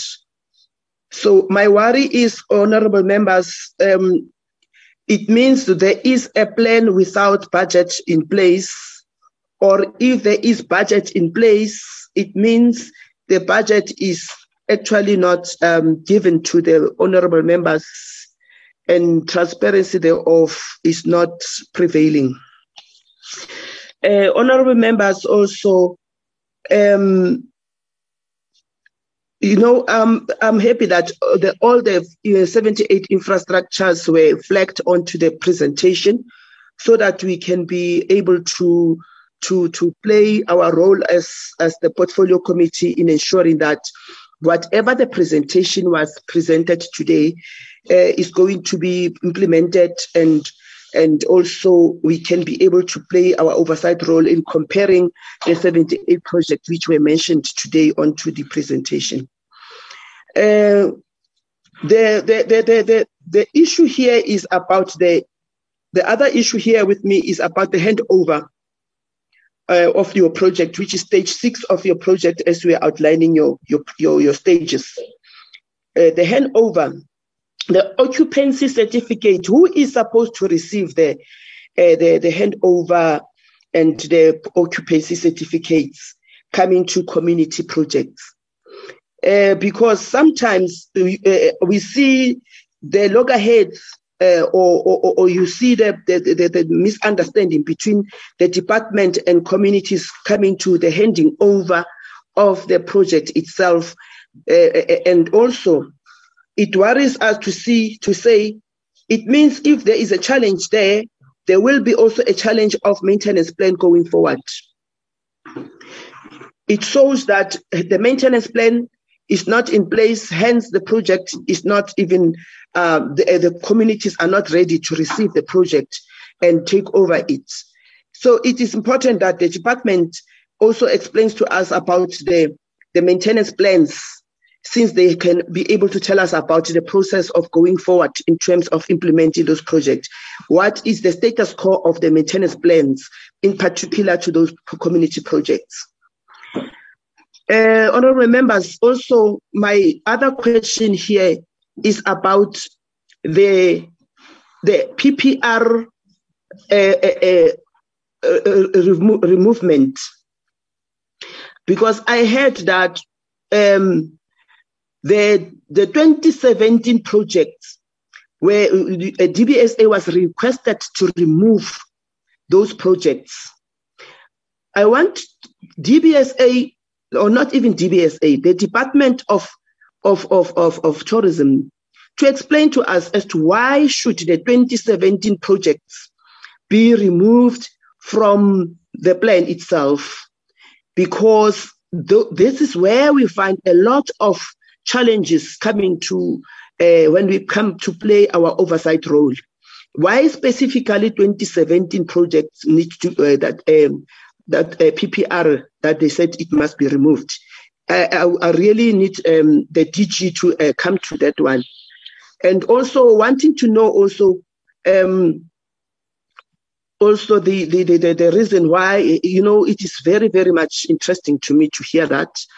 Uh, honorable members, Coming to the audit, auditing of the um, of the department uh, by the AG, who will be audited when coming to the to this budget that we are talking about, which is not uh, even um, explained to us or presented to us on how it's uh, how much is going to be spent on there or estimates that are going to be spent on there. So that the question is, who is going to be audited? because right now we don't know who reports to who. Uh, that is that is a very very important uh, project um, uh, uh thing for us to understand. Um, honorable members, the other project here is about the project that fall under the Department of Arts and Culture. For instance, the museums. According to my understanding, museums fall to arts and culture, and there have been a mention of the fact that museums will also be under the same construction work that is going to be done. who is paying for this vote? Because this vote belongs to arts and culture. Or is there was there uh, any discussion between arts and culture to to say this is DB, here is DBSA and this is your portion are going to to spend on the um, reconstruction of or, or uh, renovating all these museums? Uh, so that we don't confuse the votes and and and and the budgets of each department. Hence I, I was asking you is the ag going to who is the ag going to to to to to, to audit between the department of tourism the department of arts and culture as well as the same DBSA, who is going to be audited there with when coming to this project. And if there is any pro- problem and challenge in terms of expenditures here or implementation, who are we going to hold responsible in terms of the the accountability? Uh, uh, uh, yes, I think this is those are the the questions that um, I really wanted to ask honorable members and officials. Can I um, can I give the opportunity to the department and the DBSA to respond to the questions as per the members' questions? Thank you very much. Over to you, uh, the Department um, of um, of tourism first, then DBSA later. No, no, th- th- th- thanks, Chair. Uh, m- maybe what we, we, we have to do uh, is just firstly to to to, uh, to just just give some few clarity before uh, we go into the details. Eh, especially as it relates to to the financial part. Uh, you will recall, Chair, that we we are presenting, we're making this presentation on the basis of the the the request that has been sent uh, to ourselves by the committee, and the committee was very specific uh, on what is it that we must report upon.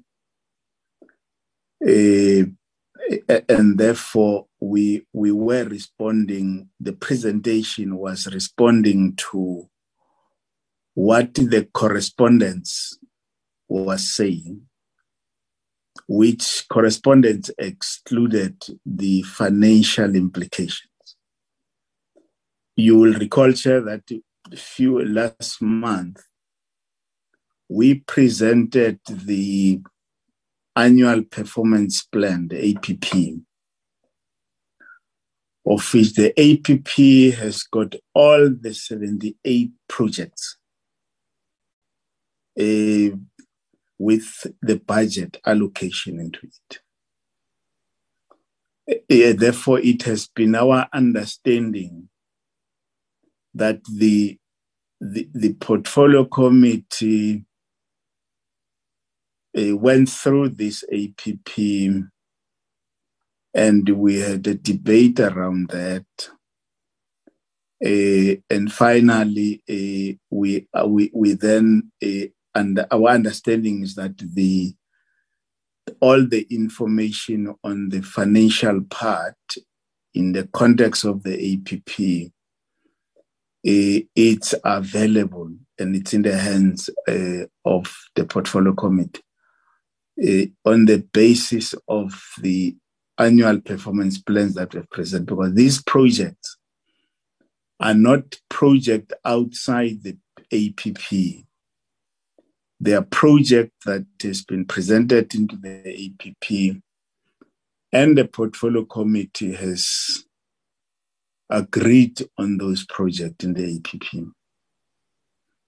Uh, and therefore, if if if there is a need, uh, my understanding is that on a quarterly basis, uh, will then come to the portfolio committee to give progress of which that progress will then indicate what are the milestone will be making in each project in terms of the implementation. Uh, so, so, that we were able then to be held accountable on on on on, on what on, on on on the progress that we're making. The second issue, Chair, that we, we just have to clarify is that uh, we've categorized the project as some of them are historical projects, dating back to as far as uh, when the department was combined with environmental affairs and tourism.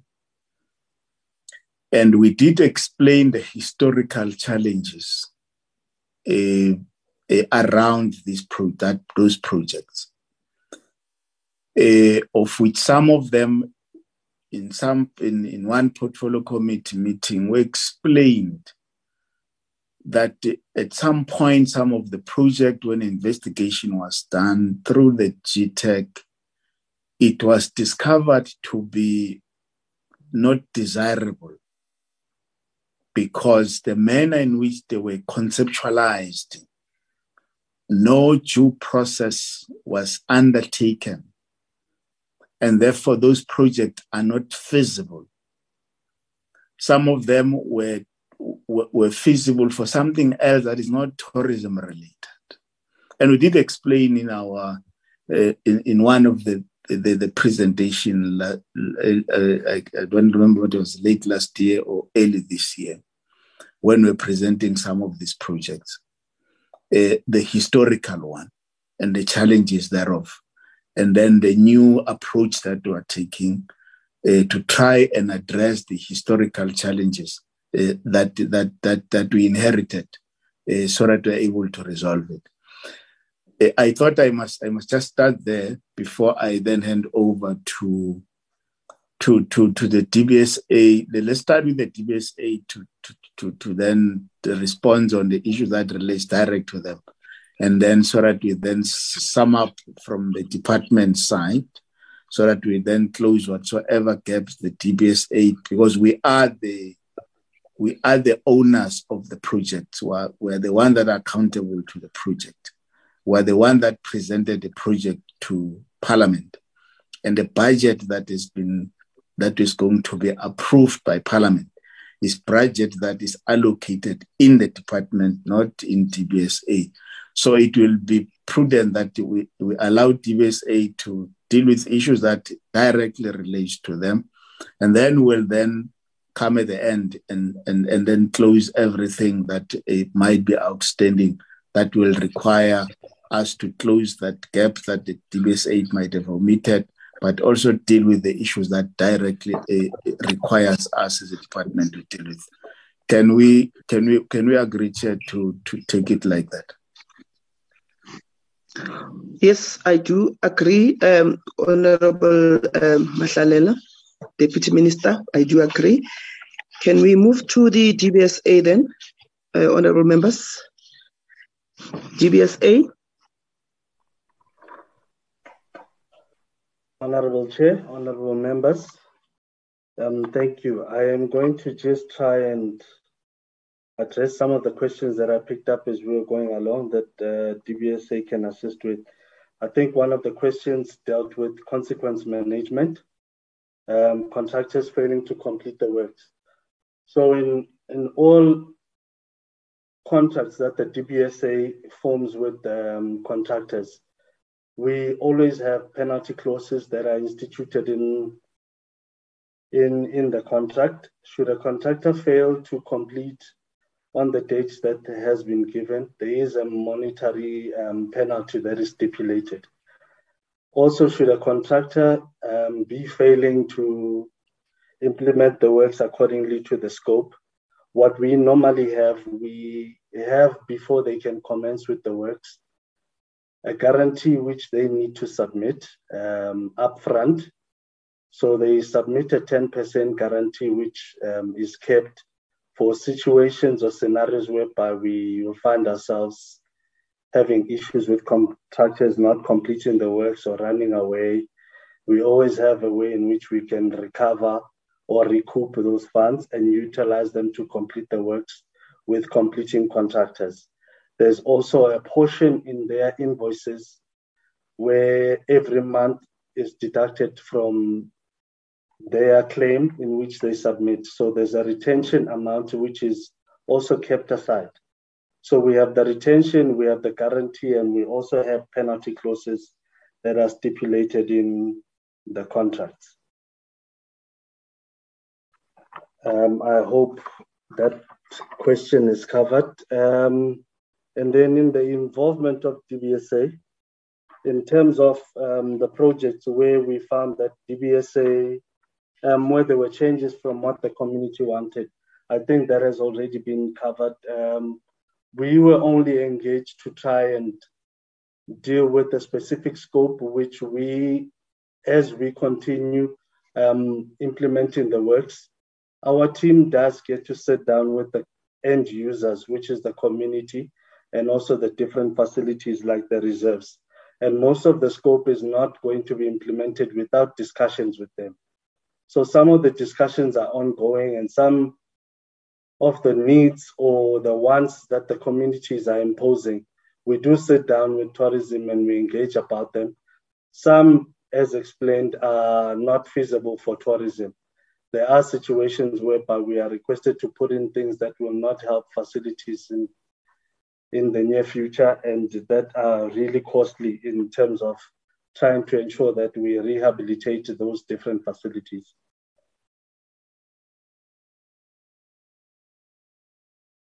With regards to the time frames between the DBSA MOU and uh, MOA and um, NDT, I think um, NDT will assist in terms of that, but I know that in the MOA there was a clause which was stipulated that an extension can be granted between the two depending on communications as we continue. We are going to have projects that are multi-year, but most of the projects that we are looking at are possibly projects that could fit in within six to eight months. And we also have maintenance projects, which could be about three months. And the bulk of the projects that we have, which are about 40 are maintenance projects. So as we continue, um, depending on the outlook of where we are, there might be an extension depending on the conversations or talks that DBSA and NDT will continue having. For assurance in terms of delivery of all the projects, to date, DBSA can assure that all these projects will be implemented accordingly as per the scope that will be concluded and signed um, between the two parties, DBSA and NDT. I think with that, we are putting our resources totally on the works that needs to be employed. And in as much as we have 78 projects, DBSA um, has contracted professional service providers that are going to be assisting with the managing and also the implementation of this project. The appointment of these seven um, service providers was done through tendering processes, and we have appointed them accordingly to um, the procurement policies.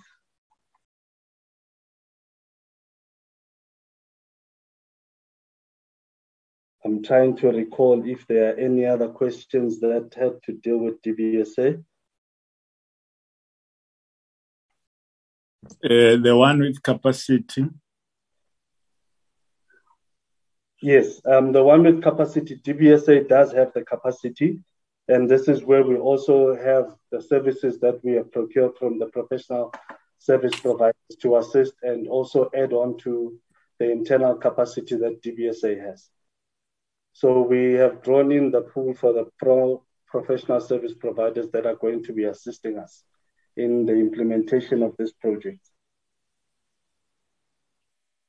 Um, all right. I think DBSA may, may think that they have completed the question, but before we, we hear from the Department of, of, um, of Tourism, I still, uh, honorable members, have a, a very serious concern here with regards to the AG um, audits.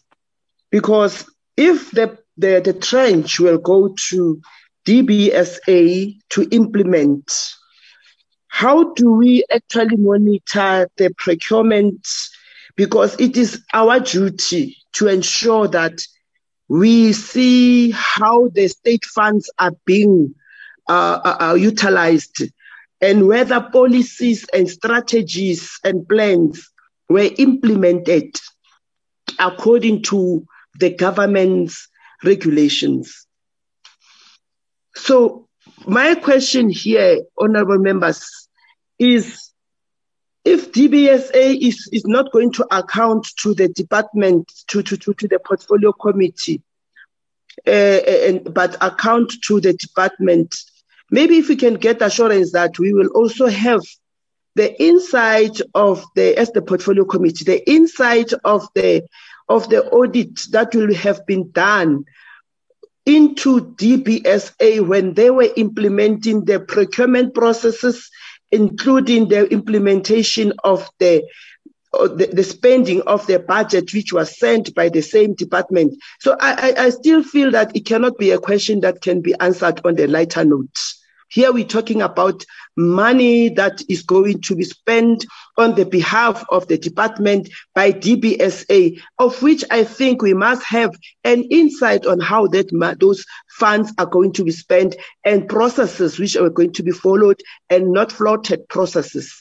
So I'm very, very much worried, uh um, DM, uh, on the fact that the, the question was responded to on a very lighter note.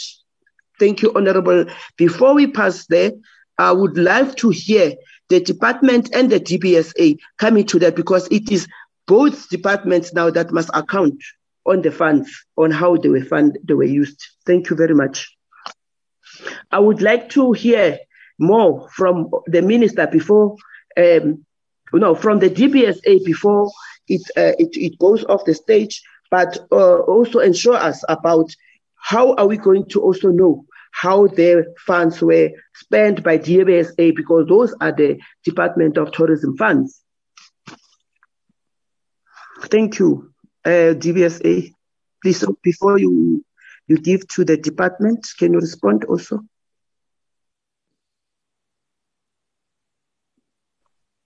Thank you, Madam Chair. Um, I think one thing that I have to outline, um, the DBSA is also part of government we are still guided by the PFMA, triple PFA, and all other regulations. Um, DBSA is also audited by AG. Um, even if we do implement works with other departments, we also have auditors, um, AG coming through and audit the work that we have done.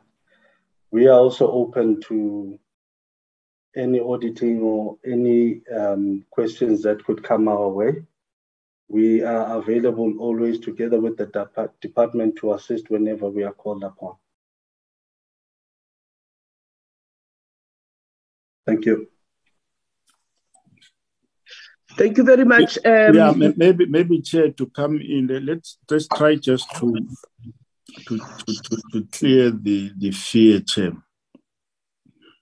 uh, that you might have. Um, well, you will know that um, DBSA is, is reflected, it's a government agent. It's not a private sector. And we, we've, we've, we've appointed a DBSA as an implementing agent. It's a normal thing that happens in government. If you take, for example, police stations and courts and what what they're not built by the South African police or they are not or the the the courts are not built by justice or the the correctional facilities are not built by correctional services. There, there's an implementing agent, which is public works. But the budget is not with public works the budget is with the department's concern. Uh, and then public works becomes the implementing agent. So similar to our situation, uh, DBSA is an implementing agent, implementing project on our behalf. And because it's a government entity, it it follows the same process that Public Works does in terms of the, the, the, requirements of the PFMA, treasurer regulations, and all others. So they are all governed by the same principle. Uh, the, the, only difference that they've got capacity which you don't have, they've got engineers which you don't have. Uh, and therefore, th- that's why they, they've got that capacity to then implement the project. And that's why they, the recommendation from the GTAC and also from the AG that uh, we need to get an agent to implement this project on our behalf.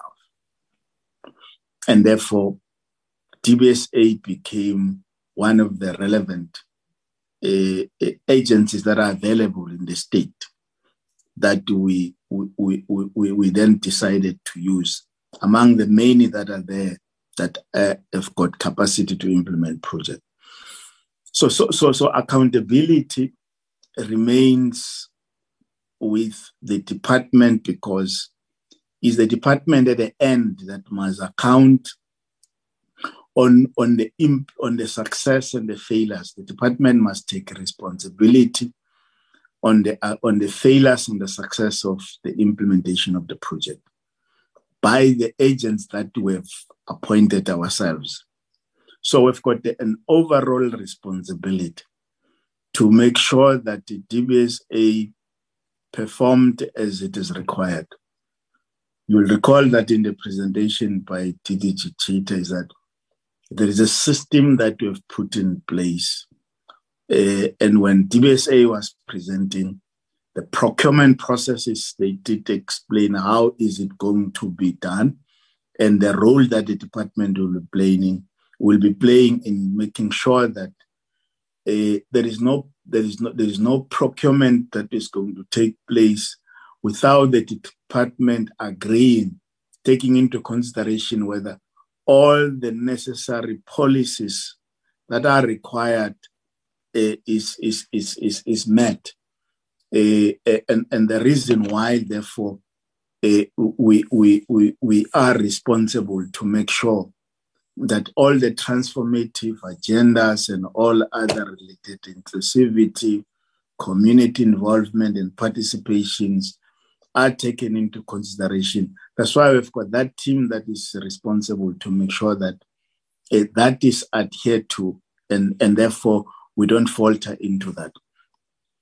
So so so so so so so the committee should be assured that, that there's nothing uh, that is that we you are not going to be, uh, uh, I mean, informed of. If you need any information, that information will always be made available at whatever given point in time that you might require it uh, from from our side with the agent of, of that we have appointed, which is DBSA. Maybe can I hand over to DG and DD to deal with the outstanding questions before we come towards to the, the back to the comment.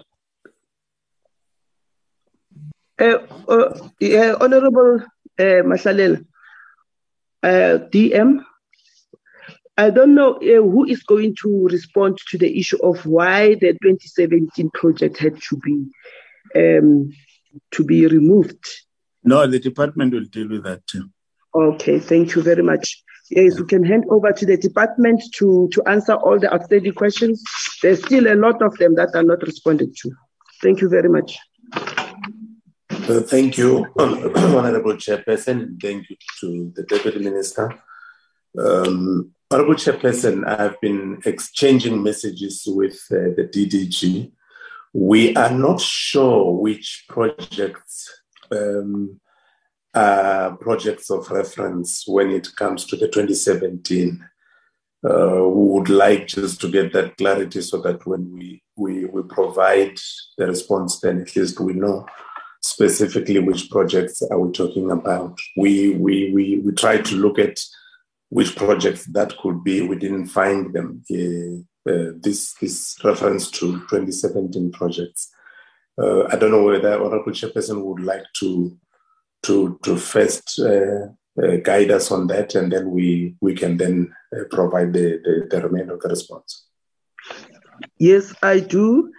Um, the question here, I'm raising it because of the the uh, presentation by the DBSA, where Mr. Tulani Nxumalo mentioned the fact that uh, the um, department requested him not to include the 2017 uh, uh, also also remove them from the PPR. Um, so I want to understand the reason, and maybe he can rephrase and repeat himself. Then you can be able to respond to his question. Yes, thank you very much. Uh, DBSA, please come back to the issue of the PPR of 2017 projects, which were requested to remove them from the DBSA plan that is supposed to be implemented. Thank you, Madam Chair. Um, I, I, think uh, I'll just go back to that part. That part was dealing with the preferential procurement regulations of 2017. So DBSA had requested um, National Treasury for an exemption when they had sent out the moratorium to suspend works, the moratorium to suspend all, all tenders. DBSA requested National Treasury if they can be exempted and continue um, with tender processes. We received approval as DBSA, but that approval had conditions whereby we were told to remove all the PPR of 2017, the preferential procurement regulations of 2017. However, the new correspondence that has come sometime last week, if I'm not mistaken, that was issued has advised that all the PPR of 2017 are valid and must be included in all tenders going out. So I think that is where we must have missed each other, ma'am. It was in regards to the preferential procurement regulations. Oh, thank you. So they, those projects are part of the 1778 project. Yeah, no. it's the regulations from National Treasury now. No, it's not a project. Uh, it's, the, the regulation. It's yes, the regulation okay. that was set aside by the court in February, of which uh, which is a preference procurement, uh, which was the 2017 uh, regulation, of which then treasurer communicated that because of that outcome of the court, then then everything must not be no procurement must proceed in the context of the 2017 regulation of which unfortunately it was a misinterpretation of treasurer of the court. Then the court came back and said, no, no, no, we didn't say stop procurement. We, so that's why then treasurer last week has then to reissue another correction to say no, proceed with the regulation as it was for 20 of 2017 uh, uh, uh, until further notice so there's another process. But the, that that's that, that's the regulation not the projects.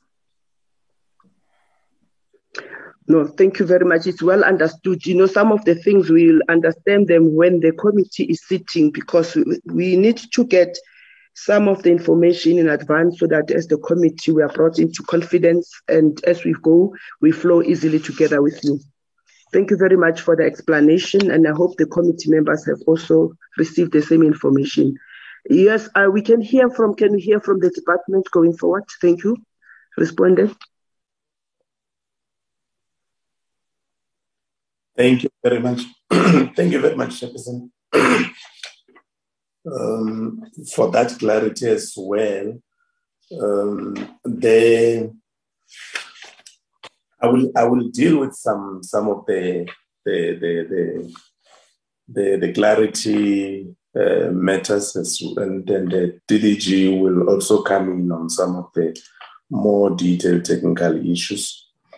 The the provision in the in the in the in the contract that we've got with uh, with with DBSA uh, for us to be uh, get into an extended uh, period for the contract was uh, in anticipation. So when we negotiated that with National Treasury, it was in anticipation that uh, projects can face various challenges in the process of execution. And uh, from time to time, you've got to actually make sure that you, you, you have made provision for that. I, I will not deal, uh, Honorable Chairperson, with uh, the, the, the, I think the issue around uh, the audit has been adequately addressed, but suffice to say um, that we get audited on all these projects. Uh, and when that audit is undertaken, uh, and any other project that we may be doing with others, uh, whether it is uh, those that we may have appointed for skills projects or for this type of project, we we get audited on that. And the AG also goes as far as looking at the practices of the particular agent that we would have appointed and whether that particular agent is actually living up to the requirements uh, of uh, 38J, particularly where transfers are concerned uh, of the PFMA, which requires that we should have applied ourselves to be able to see that there is all these uh, requirements in terms of their own systems, their own processes, and their ability to, to be to be able to to to uh, handle the money in the manner that we would have wanted it to be handled in terms of uh, the legal requirements. The other aspect, so, so we have got that from, from DBSA to say, well, this is how we do this and so on. The other aspect that is linked to that relates to the issue of how do we monitor um, this, this progress and so on. Uh, and when DDG was uh, presenting, one of the things that she alluded to was the existence of the technical committee that meets uh, on a fortnight basis. And that particular uh, committee then feeds to a committee that meets on a monthly basis, which I chair. Um, and that particular committee goes through all these things. On the side, DBSA is actually finalizing a system which will allow the department to be able to have um, real time data on the projects on the ground. And that would then uh, be uh, having more of uh, uploaded information about the site and so on, uh, where we are with regards to the specific contract payments and all those other things. On the, on the issues of budgets, I do want to indicate that um, this is a commercial uh, agreement between uh, DBSA and, uh, and the department. And of course, they do it for a fee. And their fee, uh, we will then uh, make sure that uh, is, is paid over to them with regards to the specific part of them being the ones that are doing this particular work in terms of managing all these projects. Um, and, and, and that particular fee is, is, it depends on the size of a project. So if you've got a smaller project, the fee will be higher. If you've got a bigger project, the fee will be lower percentage wise. Uh, and, and it ranges from 6.5% all the way to 9% uh, of, of the project value. But on that sliding scale that I've just explained. Um, I can also confirm that based on the previous uh, on the previous uh, trends that we saw with the other projects and so on, uh, that that uh, actually did not necessarily succeed. Um, this fee is actually uh, lower uh, compar- comparatively uh, when we look at uh, what we actually charged some of the projects. the other area, there was a question about MNISI project. MNISI project, yes, it was in our books, and it is a project that uh, we had made a full commitment uh, to conclude. In that particular process, there was a parallel process where the community um, then decided to engage with uh, a, a, a, private, let me call it a private company, with a private company uh, so that they could actually be, be some sort of uh, a joint venture uh, between them. Now, the minute it becomes a joint venture that has got a, a private content, uh, that that that uh, does not enable us to go and build a property and give it in the hands of a private company. However, the purpose of that was for them to be able to approach uh, commercial banks, the, the, the, development finance institutes, um, for them to be able to fund the completion of that particular project uh, based on the fact that there was uh, money that is coming from the, the, the, the, other, the other party. And they were able to secure uh, those funds. And as we speak, it is not like the project has stopped. The project is actually uh, proceeding and it's actually going to be concluded soon. Uh, but not necessarily by the department. I think that is important. What they opted to do was that they would take the property that was on site and they will finish on that particular property. So we've done the necessary paperwork for the handover of this and so on. However, we were still very, very much uh, prepared to continue with the community and make sure that we finish that part which we had actually started. But because the community was saying they are not going to go ahead uh, without their private partner, and our rules don't allow us to actually give money to private individuals for them to actually benefit in this regard. So I thought uh, let's let's also clarify that part.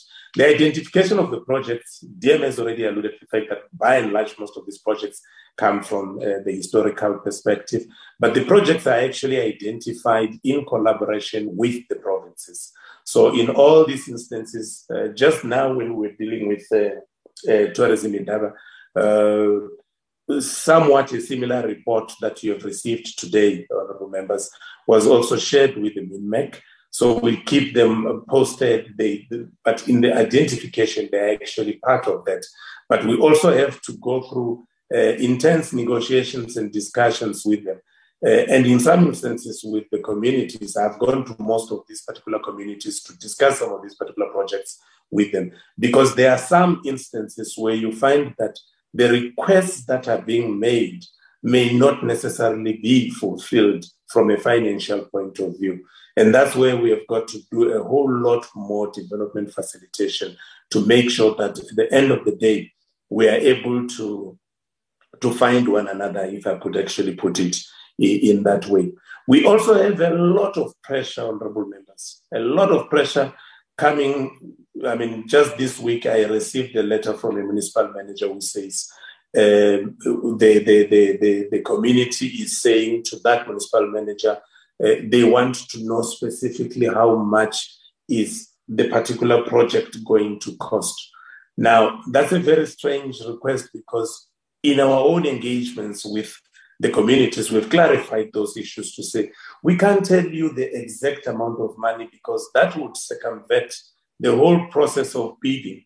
And we may actually even end up losing on possibilities of closing some of these particular uh, uh, bids at, at a reason, far reasonably uh, priced uh, uh, uh, than, than what, what ultimately becomes of something that someone already knew that the price tag is 50 million, the price tag is 5 million, the price tag is 20 million. So we try and protect that information because the minute that information goes into the public, the whole process of actually going through a competitive bidding no longer actually makes, uh, you know, it, it, doesn't, the value of it is actually diluted because of that. So that is why we, we, we, we often would not go into individual project specific details about the, the, the, the, the the, the specificity of the, the, the, budgets and so on. Once we go there, then it means we've actually given away uh, the most crucial part of information for those that are in the business of actually tendering for these things and actually wanting to come on board. And that that on our part would be a little bit of a, a misconduct if we were to go that route, because then others are being advantaged over others in a process which is supposed to be a process of proper open bid. And we should then be able to also have the, the leeway to be able to negotiate for, for, for better for better for better prices ultimately. Uh, PPD is indeed yes part of these projects uh, that that that I honourable chairperson. Um, I will leave the questions pertinent to to Ngobe to the DDG. She was on site with the honourable members um, about uh, some of the issues that have been raised uh, regarding regarding the, the, the the theft and so on, and I think she will be able to to deal with some of those. Um, there, are, there are issues, and DDG will also speak to this. There are some of the issues that we're looking into with regards to the, the whole issue of uh, how do we get to sustainability. Uh, and, and I would want to just uh, highlight here to the honorable members that in some instances previously we have experienced problems with uh, cases where you would find that the beneficiaries, we take them through an assisted process of uh, securing services of uh, someone who's going to be able to, to run the facility once it has actually been completed on behalf of that particular community. And you then find that uh, in the process, the community wants uh, so and so um, not not the process that is actually going to yield uh, the person, but they want so and so to be the person that must actually get into this thing. Now, once that happens, government can no longer get involved because you you you you're being dragged into uh, basically ignoring uh, the due processes and so on, and having to go and pick somebody uh, and say this will be the person and so on. So those are some of the issues that uh, come in in terms of issues of facilitation and so on. But I think DDG will also speak to some of the things that we are going to do to be able to, to overcome those. Um, all of these projects, Honorable Chairperson, with regards to the to the issue about uh, are they uh, in part arts and culture, and so all of these projects are in the context of making sure that we deal with destination development.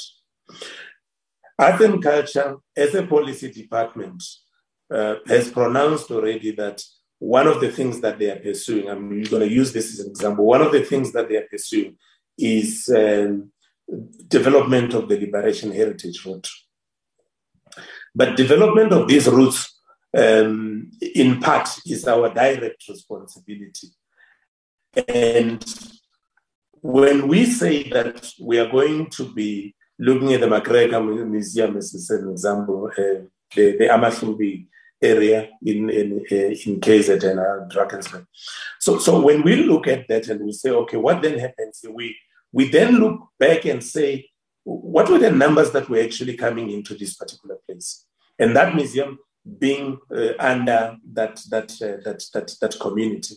What what were the numbers that were coming into this place? What were they coming here for, and so on? And we found that there's a lot of traffic that was going there on the basis that this had a, a very uh, historical place in the history of uh, the, the, the, the, British people as well as uh, the Zulu people. And in that particular environment, you would find that a lot of people that were coming from the UK would then want to also make that part of uh, their their itinerary, including the battlefields and so on. So it's in our best interest. It's in our best interest to make sure that such iconic um, uh, products that that uh, that that are serving as some of the best attractions that we've got, we need to make sure that these good upkeep and so on. And, and that's why we have actually included this. And this is why, as DM said, was actually part of our our our our our, our budget our budget vote uh, proposals. And then the Uh, let me give Honorable Chairperson to, to DDG for now, and then and then she she's going to take us through some of the the, the, the other aspects that have actually been raised by the Honorable members. Um, Shamila? Uh, thank you, DG. Uh, Honorable Chair, Honorable Members. I think the DG has covered a, a, lot of the questions, but I think there's a very specific question about how we work with communities um, and, and what we're doing to ensure that there is ownership by communities of these projects uh, once the project is completed. So, when a project is initiated, it is essentially not the department's idea, um, as the DG and DM have indicated. Many of these projects are, of course, historical, and for all of them, those ideas that have been put forward and what we're currently implementing are, in fact, the ideas of the community. Um, not ideas that have been imposed upon them. Um, as the DG also indicated, the projects that have been submitted uh, to then the Department of Environmental Affairs, now the Department of Tourism, actually have also got the involvement of the province um, in, in working with communities. So every project has a project steering committee the community is a central part of that steering committee. But what the department also does then is to bring on board uh, all of the, the levels of government, provincial and local government, to make sure that those um, departments that are necessary and important for the success of the project are involved in the project steering committee. The project steering committee then, of course, also is comprised of representatives from the department as well as the DBSA team and then the contractor or the professional services team. And those um, uh, committees basically meet on a monthly basis or more frequently depending on the stage of the project. So where there are discussions, consultations, etc., there's obviously more frequent meetings. But once the project actually commences, the meetings happen then on, on, on, a, on a monthly basis to monitor the progress in line with what is, is needed to take place. There are two elements to the work that that uh, project steering committee does. The one is to actually monitor the actual construction of the project, to actually understand that that is on track and in line with what has been discussed and negotiated. But the second part of the process that that project steering committee actually looks at is the long term sustainability of the project and, and how we work together with um, the, the, the owning entity but also with other agencies um, that might be able to assist us to bring on board the skills that we require. So let me give you a practical example. We're working on projects in KwaZulu Natal. Um, in terms of that, we have an owning entity, which is a community that runs a particular, owns a particular project. And we're working in that instance with, uh, with the uh, tourism uh, investment KwaZulu Natal. What we have then done in that project is to actually work with the community to bring on board uh, legal support so that we ensure that the trust is properly constituted, that they have a, a, proper constitution, and how the project will run beyond the completion of that project is very clearly articulated. We then support that community to actually um, run their elections, uh, for example, of the of the trust um, um, that that will manage the project. And we we are also then supporting that community to look at how they then run long-term operations. Where required, either Tourism KZN or ourselves brings in support from other entities, whether that is support in terms of training, um, whether that is then support in terms of securing an operator, and whether that is then in terms of support in terms of long term governance um, uh, processes. That is how we actually run the project. Um, each project, of course, is unique um, in and of itself. because owning entities have their own preferences, as the DG has indicated. And as government, um, we must run transparent and open processes. So, in some instances, owning entities then prefer to run processes themselves because they have in their own minds um, a particular uh, operator that they might want to work with. And we allow owning entities then to, to uh, determine and dictate um, how and what is the nature of support that they require from the department uh, in terms of either governance, training, or long term sustainability. So, for each project, there is a team that will work on long term sustainability, working very closely with the professional services team, but also working very closely with the community that is the uh, delegated and, and, and owning entity. Within that process of long term sustainability, we also look at both the operational funding and the long term maintenance so that once we hand over projects, it is very clear to the owning entity what responsibilities they are taking on uh, when those projects are handed over to them. But I think it's really important to stress uh, because I've heard it uh, said a few times. The department doesn't impose any of these concepts on communities. These ideas um, for projects came from communities, and we work very closely then to support those communities to realize those. But within that process, it's a negotiated process because what the department would like to leave is projects like PPD that are operational and very well run um, and do not become a burden on any community. Um, and, and so that's the process that we follow, working very closely uh, with communities and negotiating each step of the way. Um, I, I, would also like to say that we don't always necessarily agree uh, with each other, but I think that the, the portfolio committee and your oversight visits will see that there is a very healthy relationship between the department and communities because it's one based on honesty um, and and and and on on trust and on open communication. With regards to the Ngobe project itself, I think the the um, it is correct. On that project, there has been vandalism. Um, in all instances where there is vandalism, those cases are reported uh, to the police um, a, a, docket is then opened and, and we allow then the, the, the SAPs to run the process of investigating uh, what they need to investigate uh, in terms of, of the theft itself. Um, and we allow those legal uh, processes then to take their course.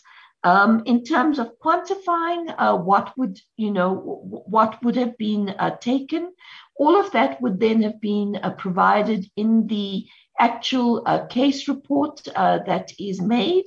And as a department, we then have a record uh, of, of all of the, the, the case numbers.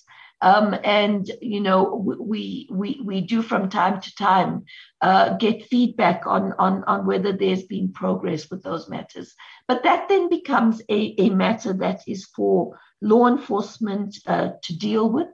Um, and and I think that with the Ngobe project, it it is um, an unfortunate uh, circumstance. Um, I think, honourable members, with the Ngobe project, it's also important to say that when uh, Hosi provided feedback um, on the history of the particular project, he did in his feedback indicate that initially the community had hoped to um, have a project that was up in the mountains. But what they did realize once the, the uh, more detailed planning uh, had commenced was that if they were to continue with the project in the mountains, uh, it would cost a lot of money in terms of bulk services and completion of the geotechnical work. And it was the community then that decided uh, to move that project to where it is currently located on the basis of the realization that the funding that was provided way back, I think, if I recall correctly, he said uh, in 2003. Um, it was upon the realization that that funding would not be able to support the project as they had initially hoped to have it up in the mountains. And that was the reason that they moved that project down to the, to the current site. So I think that it's important um, uh, to state that the, the, even, the, even with the Ngobe project, the project as it is currently conceptualized was not something that was forced upon the community, neither its location nor its, its current design. And as the DG has indicated, the DG himself has been there.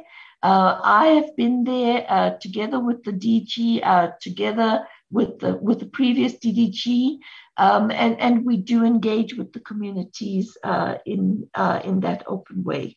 Um, I think the, the other question was then related to um, specifically our contract with the DBSA and whether we would be able to actually complete the projects that we have presented, um, um, despite the, the fact that the, the contract itself, its initial period comes to an end in 2023. What I'm happy to say is that the framework contract does allow us to complete all of these projects um, as we have indicated. All of the projects that uh, have been presented do, in fact, have funding. So uh, none of them are an unfunded uh, mandate in any way, shape, or form. Um, and um, we, we will, of course, where necessary, um, as the DG indicated, if there is a requirement to extend it um, do so in order to ensure that all of the projects that have been covered uh, in this presentation are in fact um, completed. Um, of course, our involvement with the projects don't just end once the construction is completed.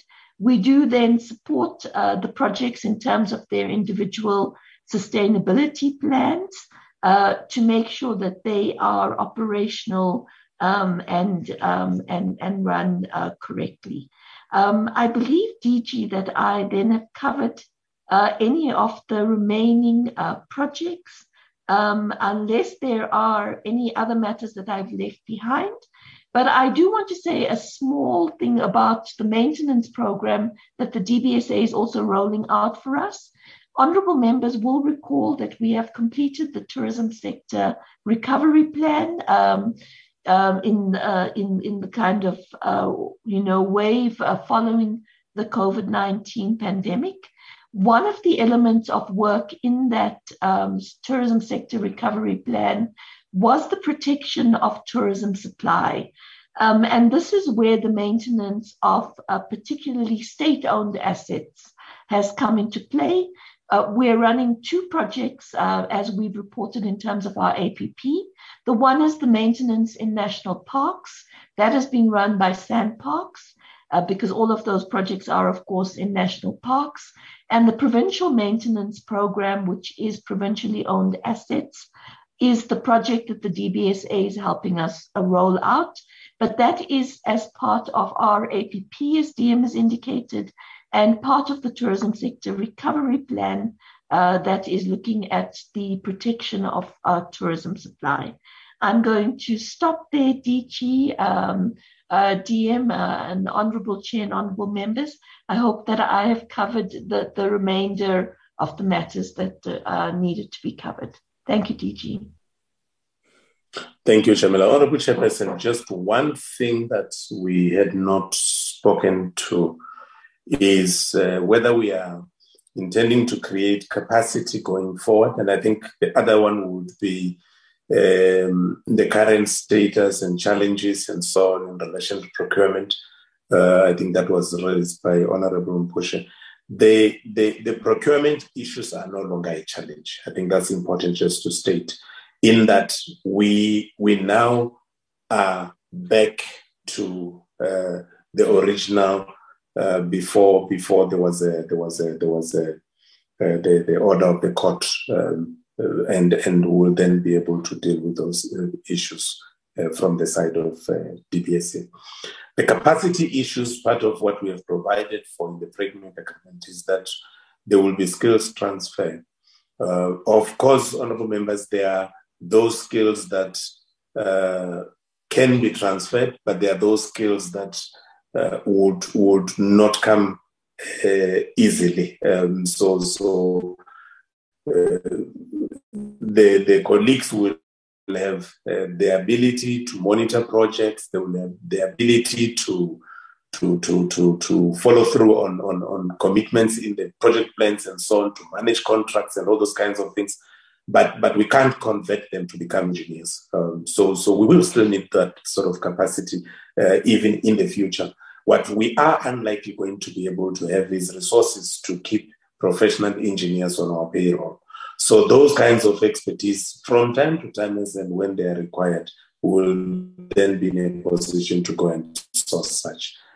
Uh, Honorable Chairperson, thank you very much uh, through the DM. Um, no, no, before that, maybe there's one issue, said uh, DG, that's been asked by Honorable Makubel on the payment.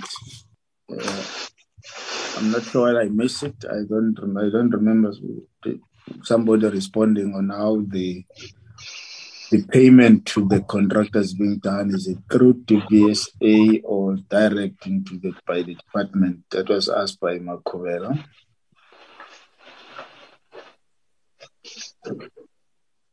DG. Thank you, thank you, Tim. The the thank thank you, Honorable Tim. The, the there are two aspects, Tim, to that, Honorable Chairperson. Uh, there was a part that was responded to by by by by Tulani, which which basically is that the the overall management of the project they then make the payment to third parties. So you did mention uh, aspects such as when they make the payment, there's a certain percentage that is uh, retained. Um, so there's a retention aspect just to manage our risks. There's also guarantees that uh, they are expected to also uh, uh, have, which also assist with the management of uh, those risks. But the, the payment of all the third parties that are actually doing the real work uh, on the ground, or the designs, whatever it may be, is actually done through DBSA. We made this framework agreement such that it allows us to do the transfers to DBSA and then DBSA then gives us a full account.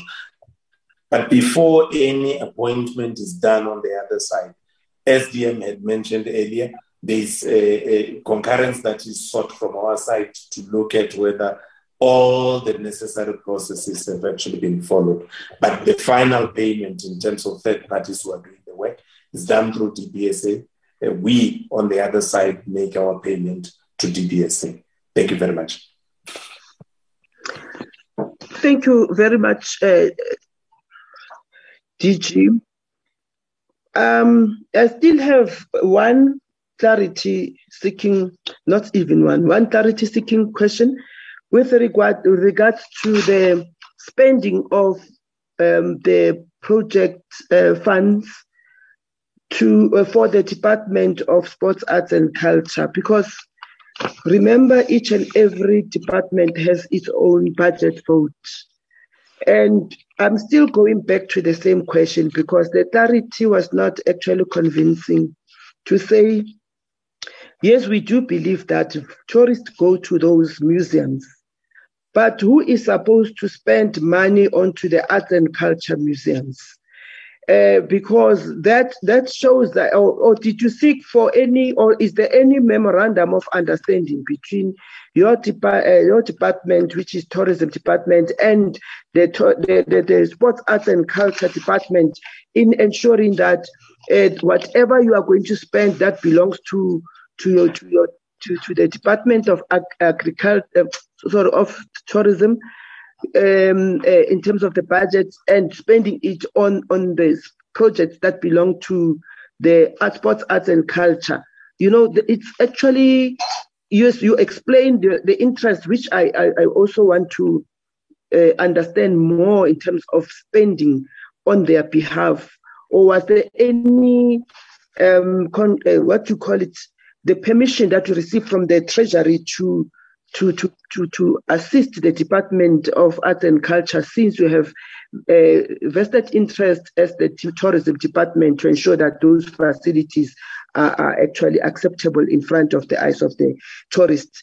So it, it is it can be simple in ensuring that you want to see a better um, destination development, but coming to the expenditure t- uh, t- tactics, you find that there are areas where we go wrong because we think that we are doing good, while uh, according to the uh, PFMA, uh, you are actually uh, uh, tampering into the budget of the sister sister portfolio committee. So that that is also very very important. And the other question, which I think was not uh, responded to here, is Honourable De Freitas's question that is talking about: is it private projects or is it uh, government projects? Which money is spent? Are they all government or personal projects? Because he also raised issues of guest houses and other things. So I don't think he was responded to there. And also um, the consequence management that Honourable Mpushe raised in terms of the consequence management or of, of those um, monies that were not, or is it of the projects that were not properly implemented? I'm not sure if I'm quoting her correctly. Um, yes. Um, also, the assurance that the financial year that we spent, you, you spoke about here, or the duration of the contract, which was signed between DBSA and the department, it's it's always showing that it should be ending at 2023 with all the projects going concurrently. So um, the worry is, were you realistic in terms of the term where you think that the the project will have been completed by the time? And um, we know that it, you, you said it's going to be renewed. Um, the contract may be renewed, but the worry is why do you start with the project um, ending period that is not realistic. If it is not realistic, can you can you mention that to us as to why you are convincing us to say they will be done by 2023? Thank you. No, Thank no, you. no.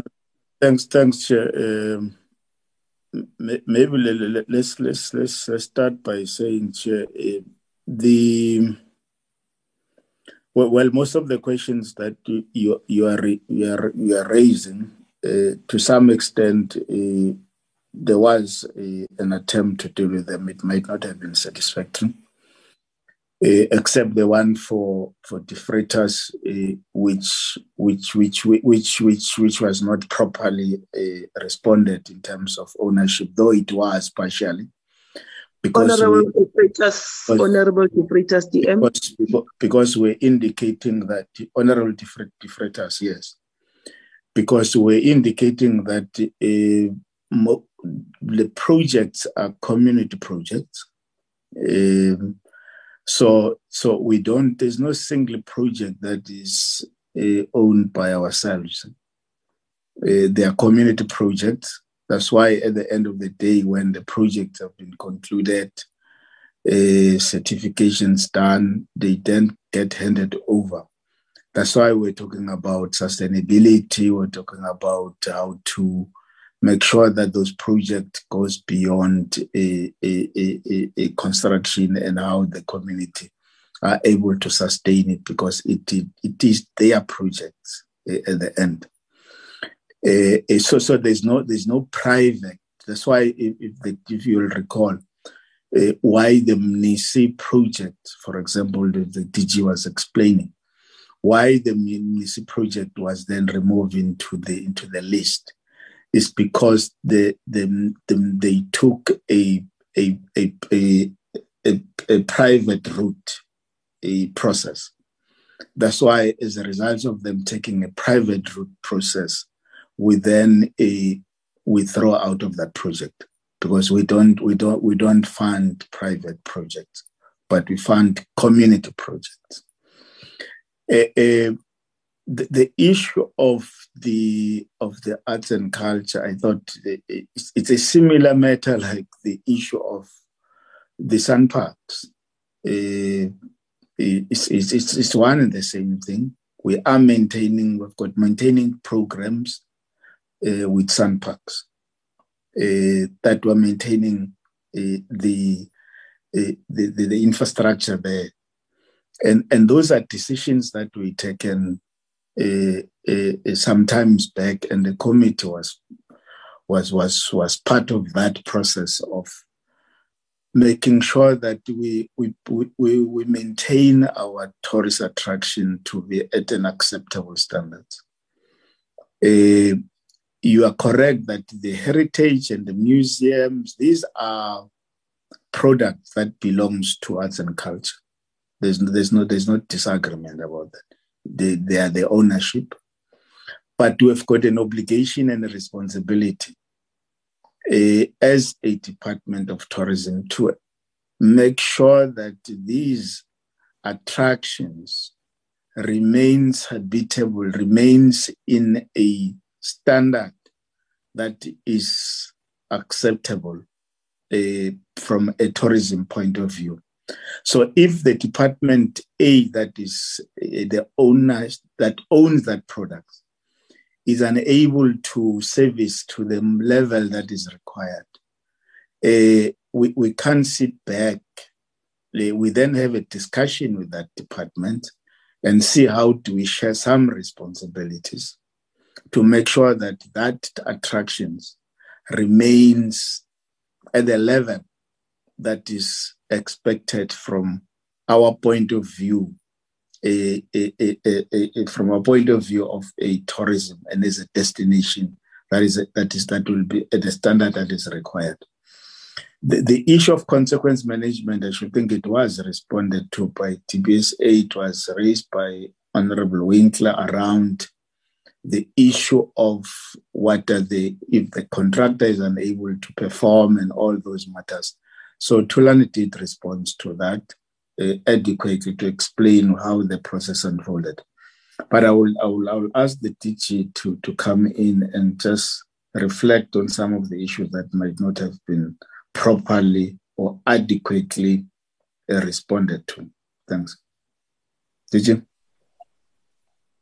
DM, I'm, I'm, I'm largely covered. Thank you very much.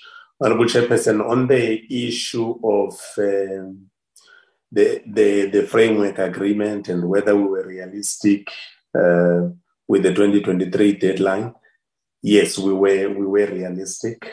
Um, things uh, were not the same uh, between 2020 and I would, I would say uh, up until towards the, the, the, the, the later part of uh, 2021.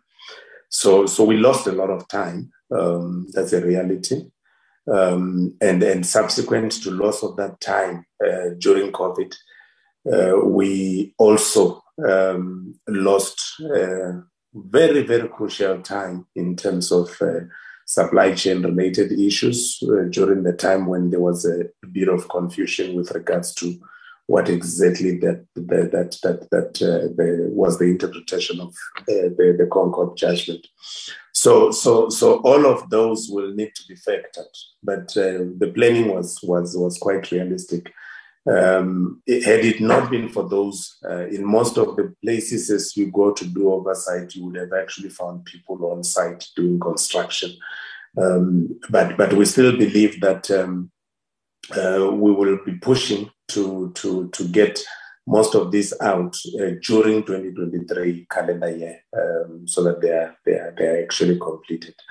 Um, the, the other aspects, I think DMS covered us. Uh, we do have an MOU with the Department of Arts and Culture.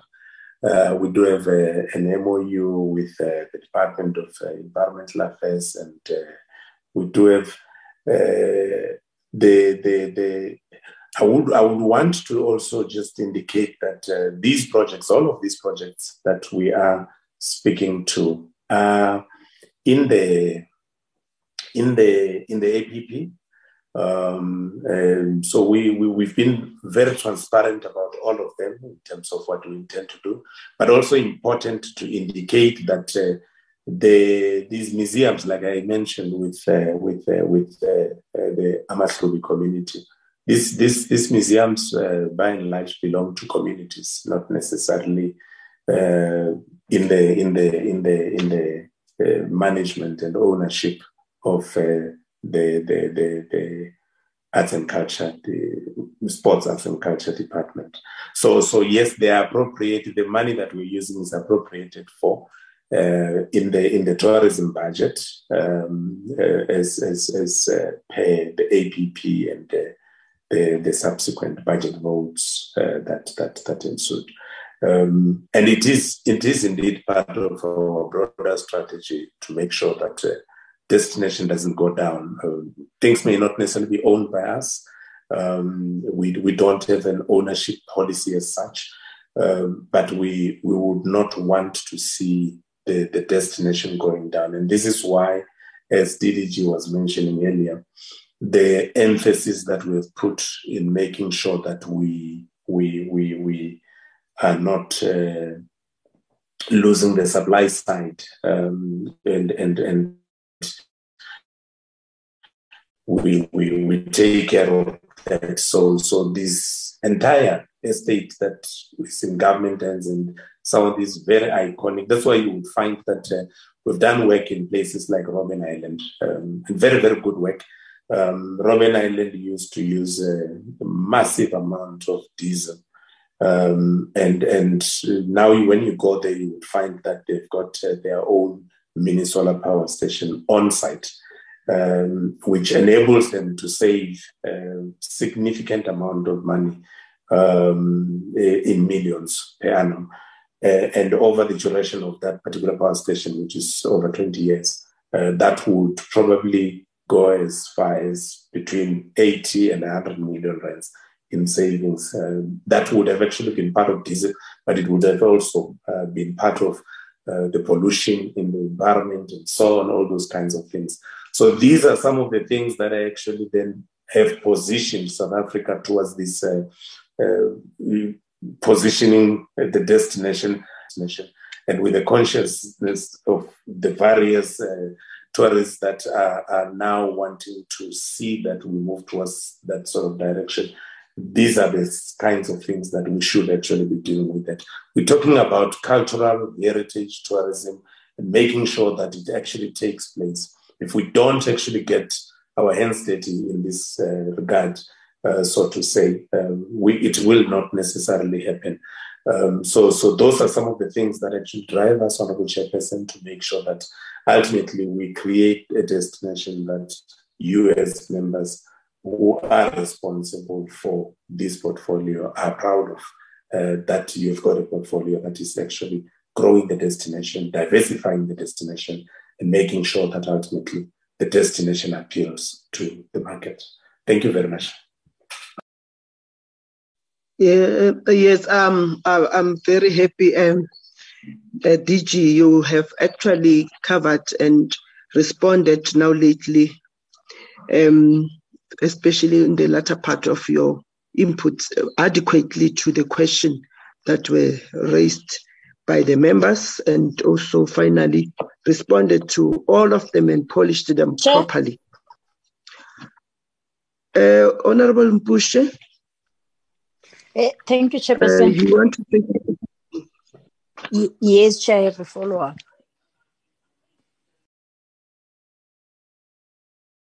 Yes, continue, uh, Honorable Bushe, um, with your follow-up question.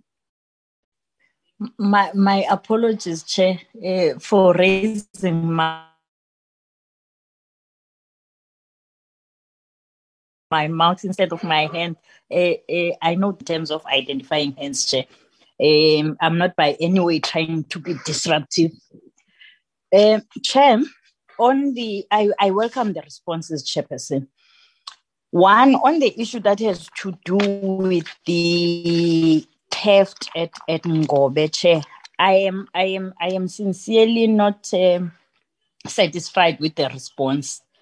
Uh, I'm I, I'm not sure if it's implying that we must uh, conduct SAPS in order for us to be able to get the quantification of the lost assets of the department because my understanding is that the department has provided assets to to Ngobe. Then when when when that uh, unfortunate situation uh, took place, definitely they are to be able to share with us as to uh, this is what we provided and this is uh, the loss and the cost therefore uh, chairperson.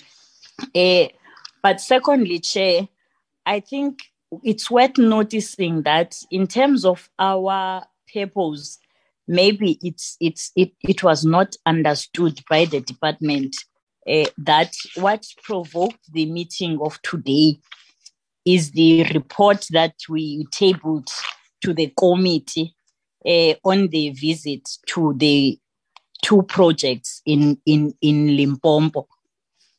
But but but but nonetheless, uh, Chairperson, I I I I I, I so wish that uh, the Honourable DM uh, could be aware that we felt we will not be able to table the report uh, that we presented as those who visited uh, before having uh, this meeting with the department together with DBSA chairperson.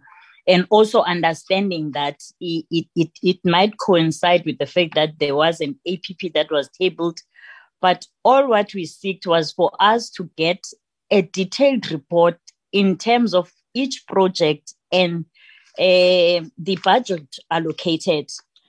Um, with the GTAC recommendations uh, uh, that the, the, the department uh, should proceed with the projects in parallel with addressing the sustainability model at an estimated cost of 17.7 million then um, there was there was a, a, a lot of um, issues that were raised in the GTAC report in terms of the a feasibility study that were not done. Uh, and the fact that upon visiting Limpopo, we found that there are about 57 projects which are similar to that of uh, Ngobe, which are not doing well, Chair. Also, uh, the fact that at Ngobe, I, I hear UDDG raising the fact that they have not imposed any anything to the communities. What we have found at Ngobe, you'll pardon me if I'm out of order, Chairperson. Uh, what we found at, at Ngobe was that uh, the initial project was meant to be a cultural village. But upon implementation, uh, something else was constructed, not that which the community uh, uh, has has has envisaged, uh, chair, and and and and also there was um, a misunderstanding in terms of the monies that were spent on the project, as as it was a project which had initially structures that were erected already, and the department was to make additions uh, to the structure. Hence chairperson we, we we so much wanted to get a detailed uh, report uh, in terms of the project uh, of ngobe chair. Also chairperson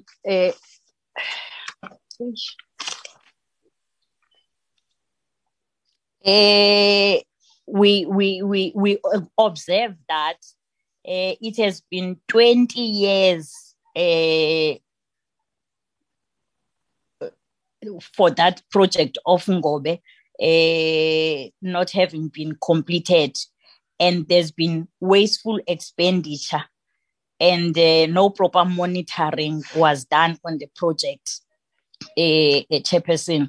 Worse off, the fact that the current structure is being vandalized due to the fact that uh, the communities uh, do not want to own up to what has been uh, done by the department chairperson. Yes. Also, Chair, if the department has not imposed the current structure, what then informs the current design uh, and not what was agreed upon with the community? Mind you, Honorable DM, we have a responsibility as a committee upon our visit to go back to that community with responses that will lead to an amicable solution such that they would be able to have uh, ownership of, of, of that um, project there in at Ngobe. We, we do not want a continuation of what we have observed uh, upon our, our, our visit, uh, Honorable Chairperson. Uh, yes, I think I think that's that's that's that's exactly what I wanted to raise, uh, Chairperson. Also, it is true that um, we did get a response in terms of the consequence management, but it relates to the current projects. Mind you, the report of, of GTAC was speaking to the projects that were undertaken historically. With those findings and recommendations of GTAC, has there been consequences uh, for for for for wrongdoing, a chairperson, in terms of the project management. Eh, because if if there was no feasibility study and there was eh, co- there were contractors that did not complete their work, definitely there is a person uh, responsible for that, uh, uh, chairperson. thank you very much, Chair.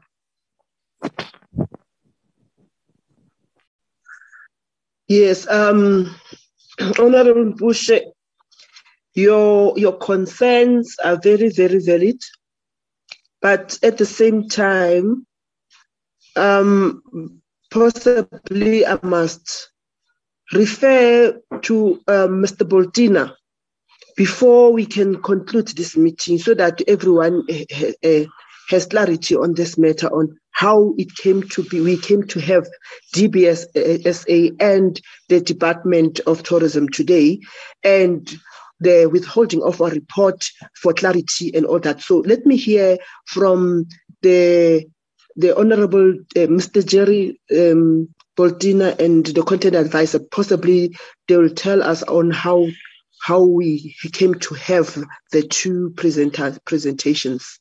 Thank you very much. Uh, Honorable Mr. Boltina, can you can brief us on, on the formulation of today's meeting and the purpose uh, of having the two departments after our study visit? Thank you.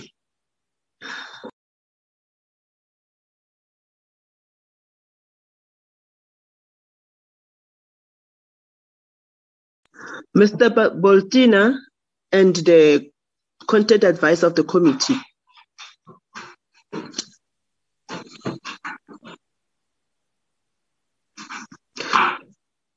Oh, by the way, Mr. Boltina has a challenge in terms of the network connectivity. Can we have the content advisor and who will be taking us forward in terms of what Honorable Bushe has been raising now?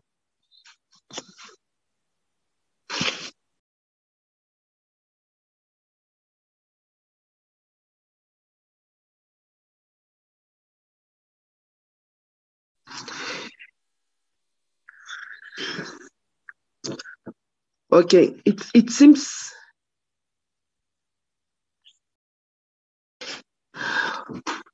Honorable Makubela, please assist in this regard. What what is your um, your view and what you remember um, with this regard?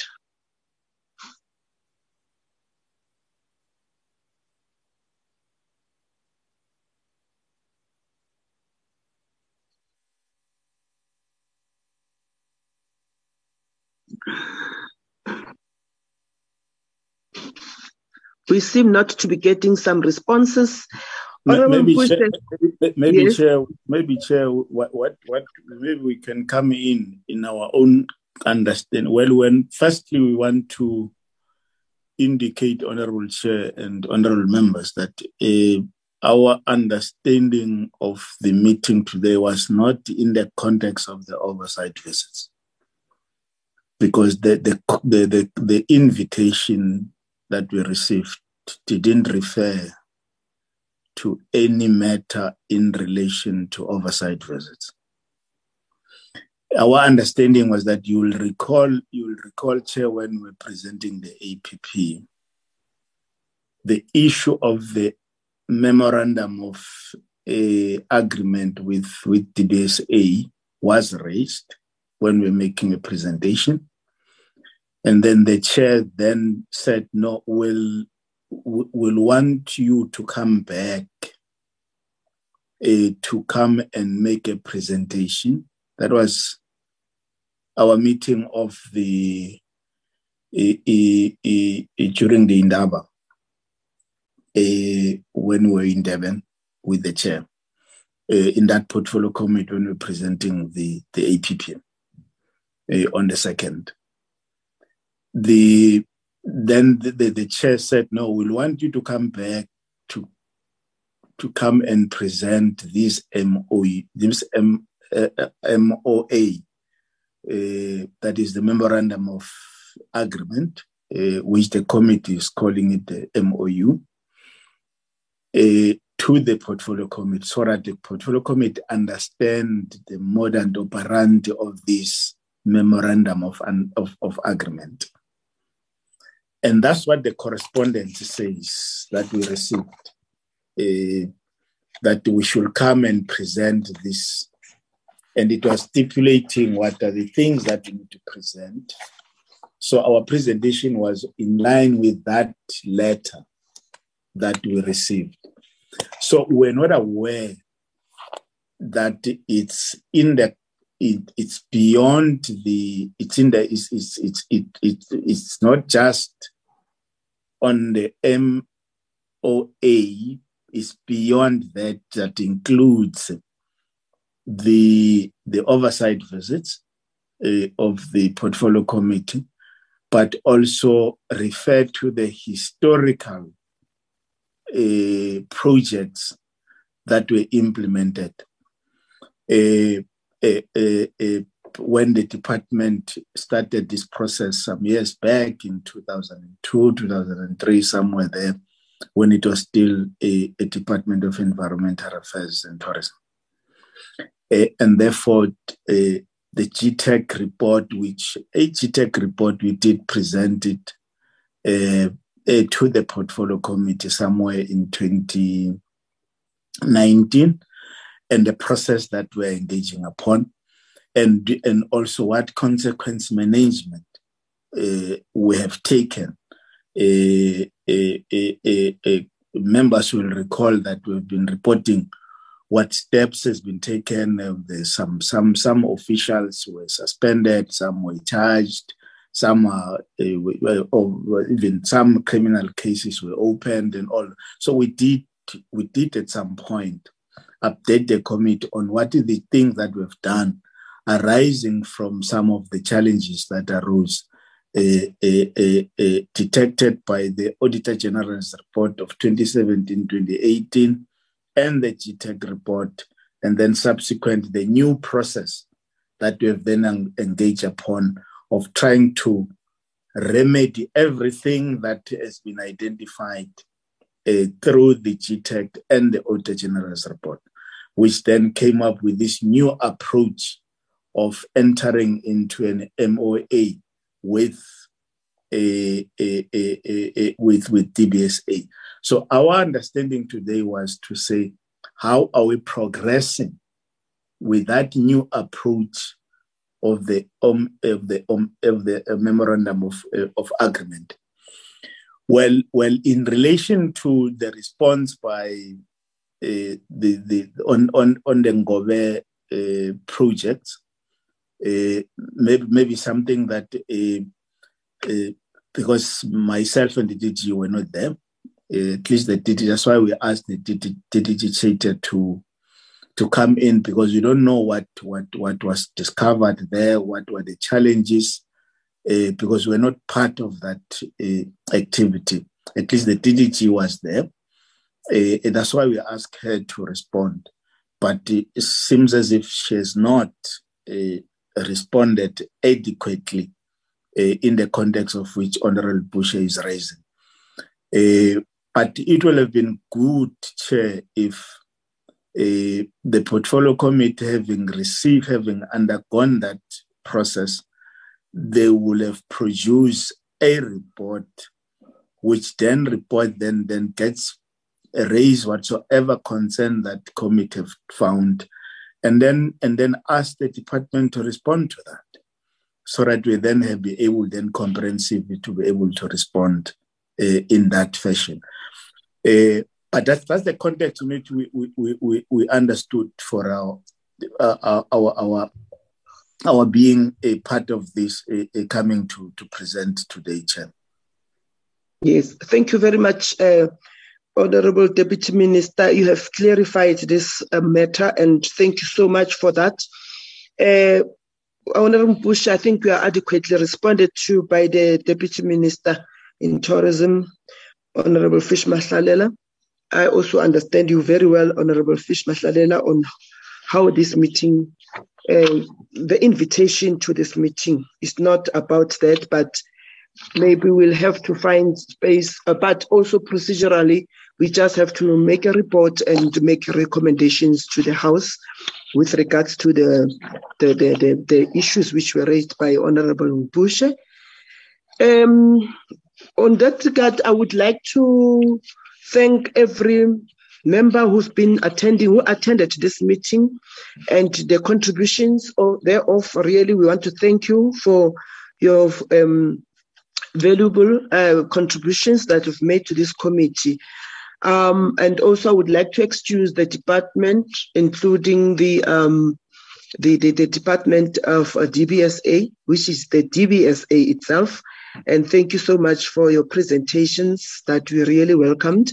And um, if we can move forward, Mr. Boltina, but if he's not there, um, can uh, someone also flag again the presentation, so uh, not the presentation, sorry, the agenda, so that we can conclude the agenda and, and those minutes of the previous meetings. Um, can someone assist uh, Mr. Boltina if he's not available? Thank you uh, in terms of, of, of flagging the presentation. Thank you very much, um, other members and officials are excused, including the department. Uh, we are about to step.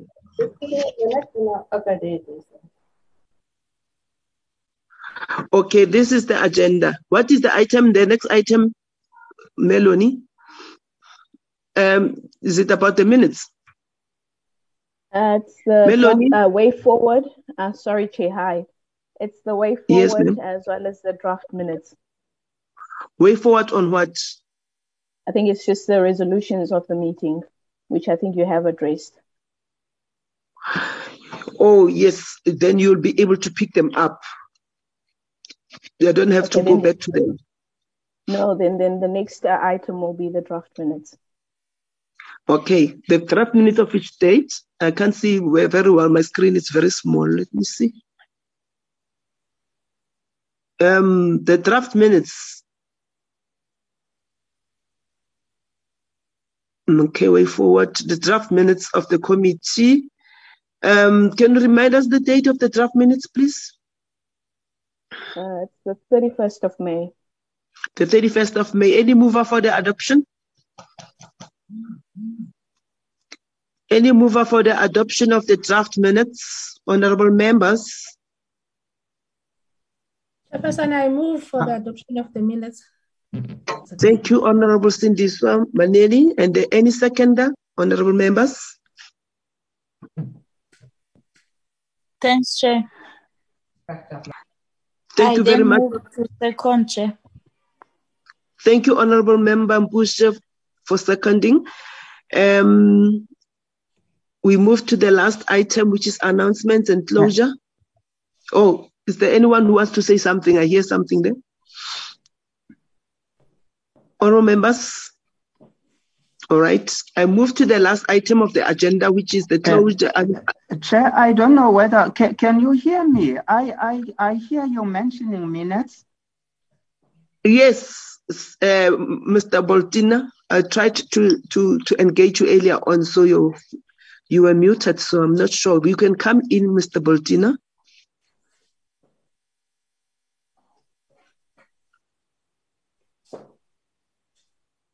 Mr. Boltina, please come in. You wanted to raise something on the minutes, although they were at, um, uh, um, approved and seconded.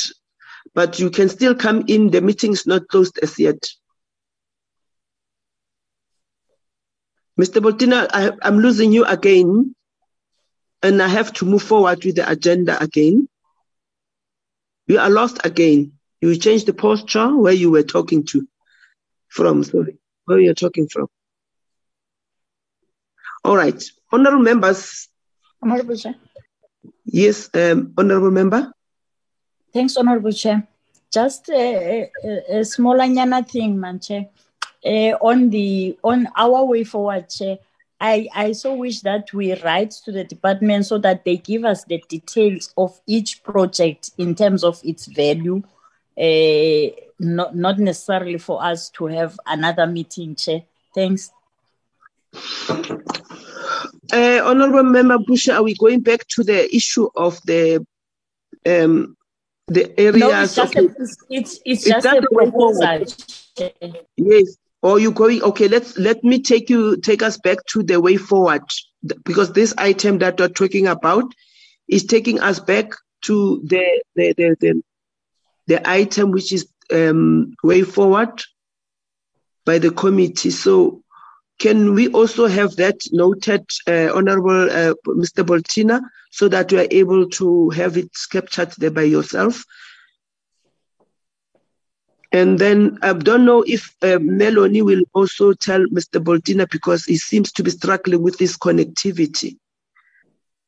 Um, Melanie, can you please help us to to to to to engage Mr. Boltina on the issue that Honorable Mpusa has just raised here in the terms of the way forward? Uh, so we have Okay. Yes, we have already approved the minutes and uh, also they were seconded.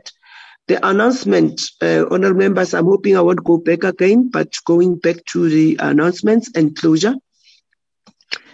And I want to, I wish to thank each and every member of the mem- uh, portfolio committee meeting who attended this meeting and your very, very uh, robust engagements that you have actually um, engaged on. And also thank all the officials for the wonderful work that they continue doing. And I declare this meeting uh, adjourned until the next coming portfolio committee meeting. Uh, thank you very much, honorable members. And I thank you again. Thank you, Chair.